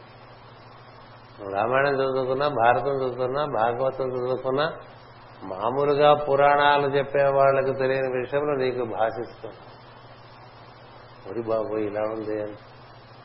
ఒక వాక్యంలో అనేక లోతులు కనిపిస్తూ ఉంటాయి. నీకు జ్ఞానమును కలిగిస్తూ ఉంటారు ఒక పక్క. దానికి ఒక ప్రయోజనం కలిగిస్తూ ఉంటారు. ప్రయోజనం లేని పని ఏమీ లేకుండా ఉండేట్టుగా తయారు చేసుకుంటారు. అదే మనకి భగవద్గీతలో ఉత్సాహార విహారస్య అంటే. అక్కర్లేని చోటికి పోడు అక్కర్లేని కబుర్లలో పాల్గొనడం కాళ్ళు వెళ్ళవు. దానికి మనకి ఒక మాట చెప్పారు. కట్ ఆఫ్ ఇస్తారు మాస్టర్ గారు. అంటే నీ ఇష్టం వచ్చినట్టు నువ్వు తిరగటానికి వీలు లేకుండా ఒక సున్నితమైనటువంటి కట్టుదిట్టం. నువ్వు తిరిగితే కేవలం ఎక్కడ తిరుగుతావంటే ఆయన అనుయాయుల నడుమే తిరుగుతున్నావు ఇతరములైన భాషణములు ఉండవు. క్లబ్లకు వెళ్ళేవాడు క్లబ్లు మానేస్తారు. ఏవి అనవసరం మనకు అవన్నీ అలా సున్నితంగా కత్తిరించేస్తారు. ఏం చేద్దా? మనకే అవి చేయబుద్ధి కాకుండా ఎంతమంది మాంసాహారులు శాకాహారులుగా మారిపోయారు? ఎంతమంది పొగ త్రాగు వారు పొగ మానేశారు? కేవలం ప్రార్థన. మాంసాహారులు శాఖాహారులయ్యారు శాఖాహారులు నియతాహారులయ్యారు. అలాగే పొగ తాగేవారు పొగ తాగటం మానేశారు మద్యం పుచ్చుకునేవారు మద్యం మానేశారు. అడ్డగోలుగా తిరిగే వాళ్ళు దీక్ష అయినటువంటి జీవితంలోకి ప్రవేశించారు. మరి ఇవన్నీ ఎలా జరుగుతూ వచ్చినాయండి? ప్రతిదీ మనం చెప్పామా? వాడు చేసే ప్రార్థనలోంచి లోపల నుంచి కట్టుదిట్టం చేయటం ఉంటుంది. ఇప్పుడు కూడా లోపల నుంచి వచ్చినటువంటి శిక్షణ చక్కటి క్రమశిక్షణ స్వచ్ఛందంగా నడుస్తూ ఉంటుంది. బయట నుంచి ఇచ్చినటువంటి శిక్షణ అది ఇంపోజిషన్గా ఉంటుంది కాబట్టి అది చేయబుద్ధి అందుకనే ప్రార్థన మనం చేయలేదనుకోండి ఎవరు "నువ్వు చేయలేదేం ప్రార్థన అడగరు.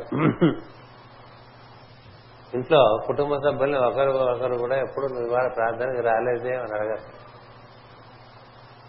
వస్తే ఇవాళ ఎందుకు వచ్చామని అని కదా? ఏం చేత అందరూ మాస్టర్ గారి యొక్క సంకల్పంలో జీవిస్తున్నారని భావనలో ఉంటారు. ఇలా నిర్వర్తించుకుంటూ నిర్వర్తించుకుంటూ క్రమంగా వెళ్ళి చక్కగా మాస్టర్ గారు ఓ బండ రాయని చక్కని సుందరమైన శిల్పంగా మలుచుకుంటారు. ఏం జరిగిందంటే ఆయన వాడిలో ఉండేటువంటి అక్కర్లేని విషయాలన్నీ ఆ విధంగా తీసేస్తారు. తీసేసి చక్కని ప్రజ్ఞావంతునిగా ఏర్పాటు చేస్తారు. అంతర్గత అనుభూతులు చాలా కలుగుతూ ఉంటాయి. దాంతో ఉత్సాహం బాగా కలుగుతుంది. అందులో భాగంగా ఓ పక్క ఉత్సాహం కలుగుతుంటే మరో పక్క శరీరము చక్కగా దాన్ని ముతక గుడ్డని చాలా చక్కని పలసని ఉల్లిపొరగా ఉండే తేలికగా ఉండేటువంటి గుడ్డగా తయారు చేసేస్తారు. ముతకబట్ట అట్లా ఎలా తయారవుతుందంటే పలసని బట్టగా అంటే లోపల అంగములు కనిపించేంతటి పలసనగా మనకు బట్టలు ఉంటాయి చూస్తారు సార్. ఇది అగ్గిపెట్టెలో సిల్క్ అగ్గిపెట్టెలో సిల్క్ చీర తీసుకొచ్చి మనకి ఇచ్చాడు మన రాజుకి ఇచ్చాడు చీర నుంచి హుయానుసాంగ్ అన్న ఆయన.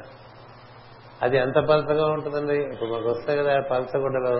ఇట్లా మొతకగా ఉన్నటువంటి మన శరీరములు అన్నింటినీ కూడా చక్కని పలుసని శరీరములుగా కాంతివంతముగా కాంతి ప్రసరించేట్టుగా తయారు చేసేంత వరకు చేస్తారు అందుచేతనే మాస్టర్ గారు కూర్చు మన మాస్టర్ గారు పాట రాసిన పాటలో జీవులలో గ్రహగతులను చక్క చేసి సూక్ష్మదేహం అమరత్వము సాధి ఈ సూక్ష్మదేహము జరగ ఏర్పడటం అనేటువంటిది మాస్టర్ గారి యోగంలో అది ఒక గమ్యం ఒక మైల్ రాయి మనం విజయనగరం వెళ్తుంటే దగ్గర వస్తే అది ఒక మైల్ రాయి ఇప్పుడు మాకు జరిగిన అనుభవం కదా దాంతో పూజ చెప్తున్నా విజయనగరం వచ్చేసానంటానికి వీలేదు నీకు తగరవలసి వలస తగలకుండా. కదా? నువ్వు ఎంత హైవేలో వెళ్ళా నీకు తగర అంచేత నేను విజయనగరం వచ్చేసానంటే మరి తగర వలసలో చూసావా ఎలా ఉంది అక్కడ అంటే నాకు తిరిగి అంటానికి వీల్లేదు. ఎందుకని? ఈ సూక్ష్మదేహము ఏర్పడిన తర్వాత అమరత్వం పొందిన తర్వాత అటుపైన బ్రహ్మత్వం పొందుతుంది అట్లా ప్రతి స్టేషన్ ఉంటుంది. మనం ఎక్కడి నుంచి వెళ్తుంటే విశాఖ వ్యాలీ మధురవాడ ఇవన్నీ ఉన్నాయి కదా. చిన్న చిన్న ఊళ్ళో. పిచ్చిరాజు మేడ ఇవన్నీ వచ్చిన తర్వాత కదా విజయనగరం అంచేత మనకి ఈ స్టేషన్ అన్ని తెలుస్తూ ఉంటుంది అది మాస్టర్ మార్గంలో గొప్ప విషయం. నువ్వు ఇప్పుడు ఏ స్టేషన్లో ఉన్నావో నీకే తెలుస్తుంది. ఇంకోటి చెప్పక్కర్లేదు. ఇంకోటి సర్టిఫికేట్ మనకు అక్కల ఎందుకంటే నువ్వు స్వచ్ఛంగా అనుభూతి చెందావు. ఇంకా నీకెవడు చెప్పాలి? నీకు అరటిపండు ఇచ్చారనుకోండి తినేశారండి. తిన్నారని రుజువు ఏంటంటే నేను ఎందుకు రుజువు అవసరం నాకేముంది తిన్నా కదా తిన్నవాడికి తెలియదు తిన్నవాడికి అరటిపండు తిన్నట్టు తెలియదండి తినేసిన వాడు ఎవడైనా నేను అరటిపండు తిన్నానా అని అడుగుతాడు ఇంకోటి? అంత స్పష్టమైన అనుభూతి. ఒక్కొక్క లోకం ఒక్కొక్క లోకం ఒక్కొక్క లోకం. ప్రజ్ఞ వ్యాప్తి చెందుతూ ఉంటుంది. డిస్ప్లేస్మెంట్ కాదు మాస్టర్ మార్గంలో అంటే భౌతికం వదిలేసి ఎక్కడికో వెళ్ళిపోవటం ఉండదు. భౌతికం నుంచి వ్యాప్తి భౌతికం నుంచి ప్రాణమయ కోశంలోకి అక్కడి నుంచి మనోమయ కోశంలోకి అక్కడి నుంచి విజ్ఞానమయ కోశంలోకి అక్కడి నుంచి ఆనందమయ కోశంలోకి అక్కడి నుంచి ఆత్మలోకంలోకి అక్కడి నుంచి పరమాత్మలోకంలోకి. ఇట్లా వ్యాప్తి. థర్మామీటర్లో చూడండి మెర్క్యూరీ ఏ విధంగా నూట నాలుగు డిగ్రీలు వస్తే అలా సాగుతుంది. అట్లా మనలో ఉండేటువంటి చైతన్యం దాన్నే కుండలని శక్తి అంటారు. అట్లా అన్ని లోకములు వ్యాప్తి చెంది సహస్రాలు మార్గం. ఈ మార్గంలో అనుభూతులన్నీ చాలా స్పష్టంగా ఉంటాయి. వేగుగా ఉండవు. ఇల్యూషన్స్ అసలు ఉండనే ఉండవు. ఎందుకంటే మాస్టర్ మార్గంలో ఇమోషన్ అసలు చోటే లేదు. ఇస్ నో ఇమోషన్ అందుకనే ఆయన ఇలా విపరీతంగా ఆవేశము కలిగేటువంటి ఆరాధనలు ఒప్పుకునేవారు కాదు. ప్రార్థనలో ఆవే ఆరా ఆవేశమే ఉండదు. కడుముసు కూర్చోటం కదా. మనం చదువుతున్నాం అనుకోండి రుద్రాభిషేకం ఒక సమయంలో ఆవేశంలో వస్తుంది. ఆవేశం వస్తే అది స్వరబద్ధంగా చదవటం కన్నా అరుపులు ఎక్కువ ఉంటాయి. ఇక ఒళ్ళంతా కలత బారినట్టయితే కదా. కానీ రుద్రం చేసేది ఏంటంటే చక్కని ప్రకంపనలు మొత్తం పదకొండు అంటే పంచేంద్రియములందు పంచ కర్మేంద్రియములందు జ్ఞానేంద్రియములందు పంచ తన్మాత్రలందు మనస్సునందు జరగవలసినటువంటి స- ప్రకంపనలు ఎలా జరుగుతాయంటే జల్లెడ పట్టేసినట్టు జరుగుతుంది. సరిగ్గా రుద్రాభిషేకం చదువుకుంటే జల్లెడ పట్టేస్తే ఏం జరుగుతుందండి? పుచ్చులన్నీ పక్కకు వచ్చేస్తే మనిషికి ఇదంతా కదా? ఎవరు వాటర్ ఎదుగా చాటల వాడరు జల్లెళ్ళు అలా వైబ్రేట్ చేస్తూ ఉంటుంది రుద్రం. చేస్తే అవసరమైన విషయంలో అనవసరమైన విషయంలో వేరుపడిపోతాయి అనవసరమైన విషయంలో రుద్రుడు హరించేస్తాడు అందుకున్నాడు ఆయన. విషం పుచ్చుకోవడానికి ఉన్నాడు నీకులో ఏర్పడిన అమృతం పుచ్చుకోడా అమృతం మనకు వదిలేసి విషం ఆయన పుచ్చుకుంటాడు.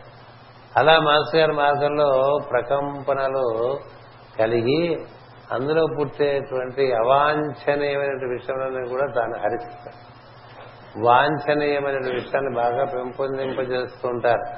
అంచేత మనకి లోపల నుంచి క్రమంగా ఒక నియతి వచ్చేస్తుంది నియతి వచ్చేసి చక్కగా మన మనం నియమించుకునేటువంటి స్థితిలోకి వస్తాం. అప్పటి నుంచి మన నుంచి ఇంకా ఆయన పని చేద్దాం అనుకుంటాం. వీడు వీడు పనికొస్తాడు వీడి ద్వారా మనం పని చేయొచ్చు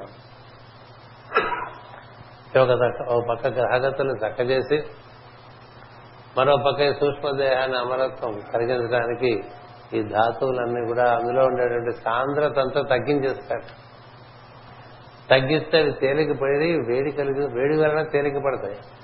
వేడికపడి ధాతువులన్నీ కూడా చక్కని ఒక సమాహార ప్రజ్ఞగా ఏర్పడతాయి. అప్పుడు మనకి అంతఃకరణ శరీర నిర్మాణము అనేటువంటిది జరుగుతుంది. అంతఃకరణ శరీర నిర్మాణము అంటే ఇంకో బహిష్కరణ శరీరం అనేటువంటిది ఒకటి ఉందనేగా అర్థం. బహిష్కరణములు ఏంటంటే బాహ్యములకు చూసేటువంటి మనస్సు. బాహ్యములు మనకి పరిచయం చేసి సమాచారం అందించే ఇంద్రియములు.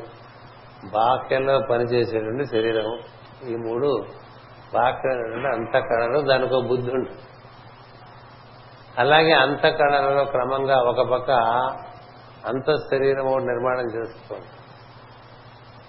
అంతరేంద్రియములు పుట్టి పుట్టుకొస్తూ ఉంటాయి. అంతరేంద్రియములు అంటే లోపల ఏదో కనబడటం. లోపల ఏదో వినబడటం. లోపల ఏదో ఒక సువాసన తెలియటం. లోపల ఒక రుచి కలిగి ఉండటం. లోపల ఒక స్పర్శ ఎవరో మన సున్నితంగా ముట్టుకున్నారు అనిపిస్తుంది మనం ప్రార్థన చేస్తుంటే ఎవరో మనం ముట్టుకున్నారనిపిస్తుంది. ఒక్కళ్ళం కూర్చుని ప్రార్థన చేస్తుంటే ఇంట్లో ఏదో అలికిడి అవుతున్నట్టుగా ఉంటుంది. ఇది కళ్ళు మూసుకున్నప్పుడే ఉంటుంది. స్పర్శ తెలుస్తుంది. లో స్పర్శ లో చూపు లో వినికిడి లో రుచి లో వాసన. ఇలా ఇంద్రియాల క్రమంగా మొలకలెత్తుతాయి అంతరేంద్రియములు అంటారు. వాటితో పాటు ఒక అంతర మనస్సు ఏర్పడుతుంది. వీటిని చక్కగా వినియోగించుకునే అంతర్బుద్ధి ఒకటి అప్పుడు వాడు అంతర్లోకవాసి అంటారు. అంతర్ ఒక శిష్యు ఒక గురువు గారి యొక్క అంతర్లోకవాసిని అంతేవాసి అంటారు అంతేవాసి అంటే రెండు అర్థాలు ఉంటాయి. గురువు గారి ఆశ్రమంలో ఎప్పుడు ఉండేవాడని అర్థం. అని అంతేవాసి అంటారు వాడి లోపల వాడు ఎక్కువ నివసించేటువంటి వాడిని నిజంగా అంతేవాసి అంటారు అంతేగాని ఇంట్లో కూర్చుని ఊళ్ళో విషయాలు లేకపోతే మనకుండే సమస్యలు ఆలోచించుకుంటూ కూర్చునేవాడు కాదు. తన లోపలికి వెళ్ళిపోతే ఇంకా బాక్యమే వాడికి ఉండదు. అలా తయారు చేసుకుంటాడు సద్గురు. ఏది? చెప్పిన ప్రార్థన సహజంగా ఒక నిరంతరంగా చేసుకుంటూ వెళ్తూ ఉంటే అలా ఒక పక్క శరీర నిర్మాణం చేస్తూ ఉంటాడు. ఏది ఆ శరీరం ఆ శరీరానికి ఈ శరీరం కన్నా ఆయుష్ ఎక్కువ. అలాంటి శరీరంలో మూడు వేల సంవత్సరాలు ఉండదు. మూడు వేల సంవత్సరాలు. అది ఉండగా అందులో దాని యొక్క కాంతి పెంచుకుంటూ వెళ్తే శాశ్వతంగా ఉండదు. అది మొట్టమొదటి బంగారు కాంతిగా ఉంటుంది అదే పొద్దున చెప్తూ వచ్చా. శ్రవణ మాసం బంగారం కాంతి మేషమాసం వజ్రకాంతి వజ్రకాంతి అని. మధ్యాహ్నపు సూర్యుడు చాలా దగ దగ దగలాడుతూ చూడలేనంత కాంతివంతంగా ఉంటాడు. అది మేషరాశి సూర్యుడు. సాయం సమయంలోనూ ప్రాంత సమయంలో మనకి కనిపించేటువంటి సూర్యుడు భూమికి దగ్గరగా ఉన్నట్టుగా కనిపిస్తాడు. అది బంగారపు కాంతి. అంచేత మనకి బంగారు కాంతి శరీరంతో మొదలుపెట్టి వజ్రకాంతి శరీరం వరకు ఏర్పాటు జరుగుతుంది. అలా వజ్రకాంతి శరీరం ఏర్పడితే దాన్ని చిరంజీవత్వము అంటారు. ఋషులందరూ ఆ విధంగా చిరంజీవులై ఉన్నారు. వారి చిత్రపటాలు వారి యొక్క ప్రతిమలే మనం పెట్టుకుంటూ ఉంటాం. వారంతా దైవీ మార్గంలో వజ్ర శరీరములు సంపాదించుకుని వాటినే కారణ శరీరములు అంటారు. అందులో ఉండి దైవం యొక్క ప్రణాళిక నిర్వర్తించుకుంటూ ఉంటారు. అలా మనం కూడా దైవ ప్రణాళికలో నియమితులం అవ్వటానికి నియమింపబడటానికి మాస్టర్ గారి యొక్క సంకల్పం ఉన్నది. అంచేత ఒక పక్క ఈ శరీరాన్ని ఆ విధంగా చక్కగా సంస్కరించి పునర్నిర్మాణం చేసుకుంటూ వస్తుంటారు అంచేత మన ప్రాణ ప్రవృత్తులు మన ఆరోగ్యం అన్ని ఆయన చేతుల్లో ఉంటుంది మన చేతిలో మన చేతిలో ఉన్నాయి అనుకోకలు అటుపైన మన ప్రజ్ఞకు చక్కని పదును పెడుతూ ఉంటారు రకరకమైన ఆదేశములు ఇస్తూ ఉంటారు. ఆ ఆదేశములను మాత్రం అప్రమత్తంగా మనం పాటించుకుంటూ ఉంటే క్రమంగా మనకి విశ్వజనైనటువంటి విజ్ఞానం అంతా మనకి అవగాహన ఎట్లా చేస్తారు? సృష్టి ఎలా నిర్మాణం చేయబడ్డది? ఈ లోకములన్నీ ఎలా నిర్మాణం చేయబడ్డాయి? ఈ లోకల పాలకులు ఎవరెవరు? ఎవరెవరు ఏ విధంగా ఈ సృష్టి అనేది కార్యక్రమం నిర్వర్తిస్తున్నారు వారందరూ నీ ఎందు ఏ విధంగా ఉన్నారు? ఇలాంటివన్నీ మనకి ఇంకా తెలుసుకోవచ్చు అలాంటి విజ్ఞానం మనకి తెలియకుండా మనం ఏదో మోక్షం మోక్షం అని ప్రతివాడు వెరికేగలేసుకుంటూ తిరుగుతుంటే వాడికి మోక్షం తన ఎందరో ఏంటంటే జ్ఞానం అనంతమైనప్పుడు అనంతమైన సత్యములకు చేరువవుతూ ఉంటాడు. ఒక పక్క జ్ఞాన మార్గంలో సత్యానికి చేరువవుతూ ఉంటాడు మరో పక్క శాశ్వతమైనటువంటి ఒక చిరంజీవిత్వం కలిగేటువంటి ఒక శరీరాన్ని సంపాదించుకుంటూ ఉంటాడు. అప్పుడు అతను శాశ్వతంగా లోకహితులుగా ఒక సిద్ధుల వలె పనిచేసేటువంటి ఒక పరిస్థితి ఏర్పడుతుంది. ఇంత అద్భుతమైన ప్రణాళికను నిర్వర్తించడానికి మాస్టర్ గారు కేవలం నిర్వర్తించడం కాదు ఆదిశంకరుల దగ్గర నుంచి ఇలా నిర్వర్తిస్తుంటే సర్వగురువులు ఉన్నారు. మాస్టర్ గారి ప్రత్యేకత ఏంటంటే విధానం చాలా సులువు చేశారు. ఒకటి. రెండోది దానికి వేగం పెంచారు.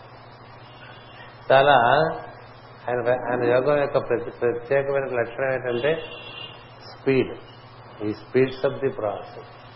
పన్నెండు జన్మలలో పొందేటువంటి పరిణామం ఒక్క జన్మలో జరుగుతుంది పది సంవత్సరాలలో పొందే అనుభూతి ఒక్క రోజులో జరుగుతుంది ఒక సంవత్సరం అనుభూతి ఒక నెలలో జరిగేట్టు చూస్తారు.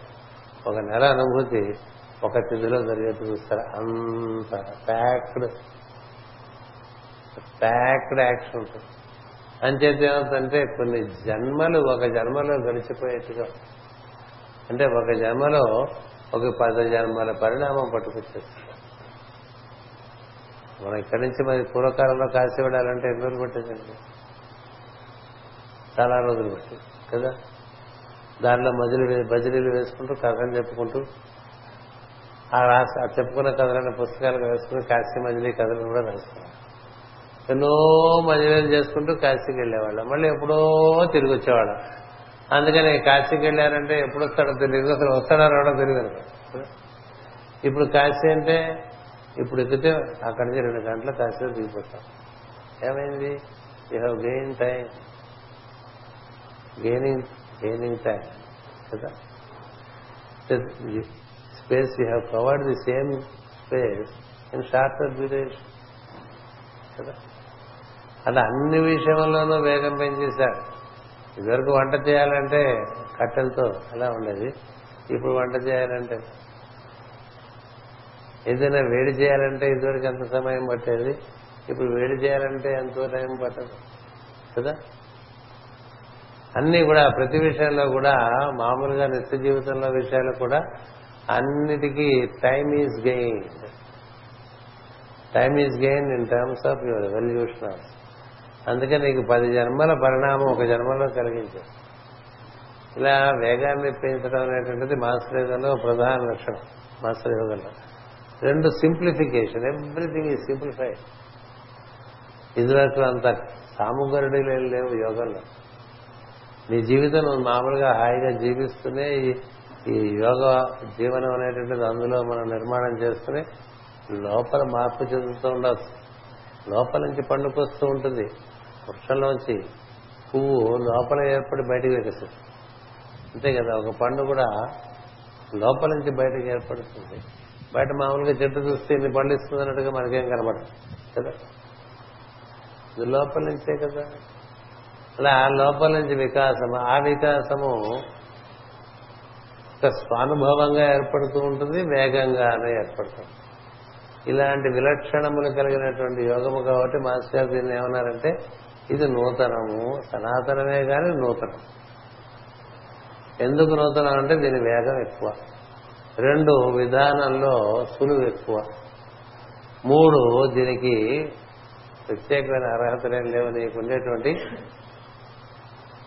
జిజ్ఞాసయే. ఈ జిజ్ఞాస నీకుంటే నువ్వు ఇందులో ప్రవేశించు జాతి భేదం లేదు కుల భేదం లేదు మత భేదం లేదు లింగ భేదం లేదు. ఎవరైనా ప్రవేశిస్తారు అంచేత దీన్ని ఏ భాషకి పరిమితం చేయలేదు కదా. సంస్కృత భాషను మాస్టర్ పక్కన పెట్టి ఆ రోజుల్లోనే భౌగోళికంగా ఆంగ్ల భాష భౌగోళిక భాషగా ఏర్పడుతుందని తెలిసిన మాస్టర్ గారు దాన్ని ఆంగ్లంలో ఇచ్చారు ఆ మంత్రం. అది ఆంగ్లం అంటానికి కూడా ఏముంది? నమస్కారం అనేటువంటిది సంస్కృత పదం తెలుగు పదం. మాస్టర్ అనేటువంటిది అంటారు. రెండు కలిపి. అంచేత వినూతనంగా ఇచ్చారు. మంత్రాలు ఎంతో చదువుకున్నాం కదా అవన్నీ కూడా చాలా ప్రభావం కలిగిన మంత్రములు. మనలో ఉండేటువంటి శరీర నిర్మాణాన్ని చక్కగా త్వరితగతిని రిపేర్ చేయటానికి చక్కగా భగవత్ తత్వాన్ని అనుభూతి చెందడానికి పిట్యూటరీ రెగ్యులేషన్స్ అని ఇచ్చారు మాస్టర్ అవే ఇందాక సాయంత్రం మనం చదువుకున్నాం. అలాంటివన్నీ వినూతనంగా ఎన్నో ఆయన ప్రవేశపెట్టారు. చాలా ప్రవేశపెట్టినప్పటికీ అన్నిటికీ మూలం ఒక్కటే ప్రార్థన. అది నిత్యము శ్రద్ధాభక్తులతో నిర్వర్తించుకుంటే ఆ రోజు నుంచి నీ జీవితంలో నూతన మార్పులు ఏర్పడతాయి. నువ్వు మాత్రం శ్రద్ధాభక్తులతో ఆ విధంగా దీర్ఘకాలం నిర్వర్తించుకుంటూ ఉండు. పది పన్నెండు సంవత్సరాలు నువ్వు శ్రద్ధాభక్తులతో నిర్వర్తిస్తే నీ జీవితం యొక్క తీరుతలన్నీ మారుతాయి. ఇది వారు చెప్పినటువంటి అనేక అనేక విషయంలో కొన్ని విషయాలు మీ ముందు నేను విధంగా ఉంచడం ప్రయత్నం చేశాను. అంచేత పొద్దున చెప్పినట్టుగా ప్రార్థన ఎందు మనం పొందేటువంటి ప్రేరణను మనం అనుసరిస్తుంటే మన కర్మ నుంచి కూడా మాస్టర్ మనం తప్పించేస్తారు. బుద్ధి మన వాసనను బట్టి ప్రవర్తించగా మన ఎందు ఏది ధర్మమో ఏది కర్తవ్యమో అదియే నిర్వర్తింపబడేట్టుగా మాస్టర్ ప్రేరణ ఇస్తారు. అంచేత ఈ మార్గంలో మీకు కర్మ కూడా త్వరితగతిని న్యూట్రలైజ్ అయిపోతుందని చెప్తా మృతాన్ని రహితం చేస్తా. చేసి నిన్ను చక్కగా నేను యోగ మార్గంలో బ్రహ్మమును చేర్చేటువంటి పద్ధతిలో నిలబెడతాను దానిలో నీకు ఒక దివ్యమైన దేహము కూడా సంప్రాప్తిస్తుంది. అటు పైన నువ్వు సిద్ధుడవై లోకం ఉన్నంతకాలం లోకంలో లోకోపకారమైన కార్యములు చేస్తూ భౌతిక శరీరంలోనూ ఉండొచ్చు లేక దివ్య శరీరంలోనూ ఉండవచ్చు ఆ విధంగా జీవించవచ్చని తెలియపరచడం జరిగింది. ఇవి కొన్ని విషయాలు మాస్టర్ గారు పుట్టినరోజు సందర్భంగా మనం చెప్పుకోవటం జరిగింది. మీరందరూ ఉదయం సాయంత్రం కూడా చాలా శ్రద్ధాభక్తులతో దీన్ని వినటం జరిగింది. నా బట్టి వాడికి ఇది ఒకసారి మళ్ళీ ఒక రివ్యూ. ఇప్పుడు ఇదే చెప్పుకుంటూ ఉంటాం కదా. కొంచెం ముందు వెనుకగా ఆ విషయాలే వస్తుంటాయి. కొత్త ఏం చెప్తాం. కొత్త చెప్తే సివివి గారు ఎవరైనా చెప్పినట్టు కదా. అంచేత ఆయన చెప్పిన విషయాలే మళ్ళీ మళ్ళీ మనం చెప్పుకుంటూ ఉంటాం. ఎందుకు అలా చెప్పుకుంటూ ఉంటామంటే మరి దానివల్ల మరి ఒకసారి నూతన స్ఫూర్తి ఆ స్ఫూర్తితో మనం అంతా ముందుకు సాగుదాం. కాబట్టి రేపు పొద్దున అందరూ కూడా ప్రార్థన చేసుకోండి. రేపు పొద్దునే పడుకోకండి మరీ బొత్తిగా. ఇవాళ చాలా అలసిపోయామండి. నమస్కారం ప్రార్థన ప్రార్థనల కార్యక్రమాన్ని నిర్వహించాం. రేపు ఏమన్నా సెలవు ఉంటుందా అండి అని అడక్క. కదా ప్రార్థనకి సెలవద్దు. వేటికైనా సెలవు తీసుకున్నప్పుడు భోజనం సెలవు కదా? ప్రార్థనకి సెలవు. అంచేత అలా చేసుకుంటే చాలా బాగుంది. భగవంతుడు ఈ సృష్టి నిర్మాణంలో ఎప్పుడు సెలవు తీసుకోలేదు. ఇవాళ వరకు ఆయనకు సెలవు లేదు. ఎన్ని యుగాలు అయిపోయినాయి చెప్తూ ఉంటాడు కదా మన గోపాలకృష్ణ. ఇన్ని మన్వంతరాలు అయిపోయినాయి. ఇప్పుడు ఈ మనందరం నడుస్తుంది. ఈ ఎన్నో కల్పన నడుస్తోంది. అందులో ఈ కలియుగం ఇరవై ఏడో ఇరవై ఎనిమిదో ఏదో చెప్తుంటాడు కదా. అంచేత ఇన్ని యుగాలుగా ఇన్ని మన్వంతరాలుగా ఎప్పుడు విశ్రాంతి కోరిన భగవంతుని సంతతి మనం మాటి మాటికి రెస్ట్ తీసుకుందాం అనుకుంటాం. అదేం కొడుకులో మనం? కదా? ఎప్పుడు పనిచేసే కొడుకు ఎప్పుడు నిద్రపోయే కొడుకు కూడా పుట్టాడు అనుకోండి. ఎట్లా ఉంటుంది? కదా? అంచేత విశ్రాంతి కోరే బుద్ధి వదిలేసే ప్రార్థన విషయంలో. ప్రార్థన చేసి ఆ తర్వాత ఒక రెండు పడు నేను పడుకున్నానంటే పొద్దున ప్రార్థన చేశాను now I'm entitled to sleep for a వేల ఆరు గంటలు అనేటువంటిది ఒక నియమం. నీలో ఏమాత్రం సత్తా ఉందో ఏమాత్రం బలం ఉందో చూడటం కోసం పెట్టారు గురుగారు. దానివల్ల ఏంటంటే దాన్ని ఒక తంత్రం అంటారు. కాలచక్ర తంత్రం అని అంటారు దాన్ని. మొత్తం తంత్ర శాస్త్రాల్లో కల్లా మొక్కటం అనే తంత్రాన్ని కాలచక్ర తంత్రము అంటారు. కాలచక్ర తంత్రం అంటే కాలం అలా ఒకే మాదిరి తిరుగుతుంటుంది కదా. రేపు పొద్దున మనకి మళ్ళీ సూర్యోదయం వస్తుందని తెలుసు. ఎందుకంటే ఎప్పుడు వస్తుందో కూడా తెలుసు. ఎప్పుడు వస్తుందో తెలియదు అన్నట్టుగా ఉండదు సూర్యోదయం. ఎందుకంటే గోడాలన్నీ దాన్ని కాలబద్ధమే తిరుగుతుంటాయి. సూర్యమండలం అలాగే నడుస్తుంటుంది. సృష్టి మొత్తం వికసించడం స్థితి కొనటం ఆ తర్వాత మళ్ళీ తిరోధానం చెందటం లయవటం కూడా అంతా కాలబద్ధంగా మొత్తం సృష్టి అంతా కాలాన్ని అనుసరించి జరుగుతూ ఉంటుంది. ఏదైనా మనం మొక్క వేస్తే అది పెరగటం అది పుష్పించడం దానికి ఒక కాలచక్రం ఉంటుంది. అలాగే పళ్ళు ఇవ్వడానికి కాలచక్రం ఉంటుంది. పూత పూయటానికి ఒక కాలం ఉంటుంది. ఇలా మనకి అన్ని కాలబద్ధమే నడుస్తూ ఉంటాయి మనిషి ఒక్కడే నడవడు అందుకని కాలంతో బద్ధత కల్పిస్తే వీడు బాగుపడతాడనేటువంటిది తంత్రాల్లో అతి ప్రధానమైన రహస్యం. అందుకని ఎప్పుడు ఏ పని చేసినా అదే పని చేసేవాడికి కలిగేంతటి విజయం ఇతరులకు కలగదు. అది తంత్ర తంత్రముల్లో ఉండే రహస్యం అది. దాని కాలచక్ర తంత్రము. ఆ కాలచక్ర తంత్రంతో ముడి వేసి మాస్టర్ గారు మనకి ఇవ్వడం ఉద్దేశించి ఫలానా సమయం ఉదయం ఫలానా సమయం సాయంత్రం పెట్టారు. దాంతో మనం ముడిపడటం అనేటంలో మనం చాలా సర్దుబాట్లు చేసుకోవాల్సి వస్తుంది. నీకు ఇది ప్రయారిటీ అయితే సర్దుబాట్లు చేసుకుంటావు. నీకు ఇది ప్రయారిటీ కాకపోతే చేసుకో. అంచేత బ్రహ్మమును చేరటం ప్రయారిటీ కాని వారు ప్రార్థనలు చేయలేరు వారికి వేరే ప్రయారిటీస్ వచ్చేస్తాయి. ఇంతకన్నా ముఖ్యమైన విషయం ఉందనుకునేవాడు ఇందులో ఉత్తీర్ణుడు కాలేడు. కదా? మనం దేనిలో ఉత్తీర్ణులు అవుతాం అనుకుంటామో అది ప్రధానమైన విషయమై మనకు ఉండాలి. ఇతర విషయంలో అప్రధానమై ఉండాలి.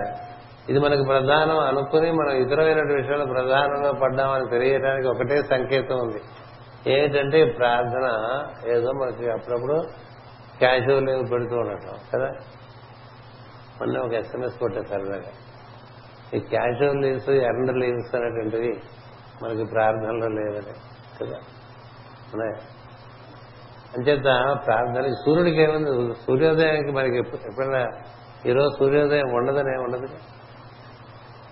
భూమి నేను ఈరోజు మీకు రేపు సూర్యోదయం తీసుకురాను అని అంటే భూమితో పాటు అందరూ వెళ్ళిపోతాం. అలా ఒక నియమం అది. అలా మనం ఈ నియమానికి బద్ధలం అవ్వాలి. మనకి మనం స్వచ్ఛందంగా బద్ధలం కావాలి. మన మనమే కట్టేసుకో అప్పుతం ఏంటంటే ఎవడు కట్టడు. మన మనమే కట్టుకోవాలి. ఎందుకంటే మనం బాగుపడదాం అనుకుంటే మనం మనమే కట్టుకోవాలి. అందుకని ఆరు గంటలకు ప్రార్థన చేసావా లేదా అనేది నీకు ఇది ప్రధానమా కాదా అనే దానికి సమాధానం అందులోనే ఉంటుంది. అంచేత రేపు పొద్దున ఉదయం ప్రార్థన తప్పక చేసుకోండి. రేపు సాయంత్రం ప్రార్థన చేసుకోండి. మళ్ళీ ఇల్లుడు పొద్దున చేయండి ఇల్లుడు సాయంత్రం చేయండి. అలా ఎప్పుడు చేసుకుంటూ ఉండండి. స్వస్తి ప్రజావ్య పరిపాలయంతాం న్యాయేన మార్గేణ మహిమహేష. ఓ బ్రాహ్మణేభ్య శుభమస్తు నిత్యం. లోకా సమస్త సుఖినో భవంతు. లోకా సమస్త సుఖినో భవంతు. లోకా సమస్త సుఖినో భవంతు. ఓం శాంతి శాంతి శాంతి.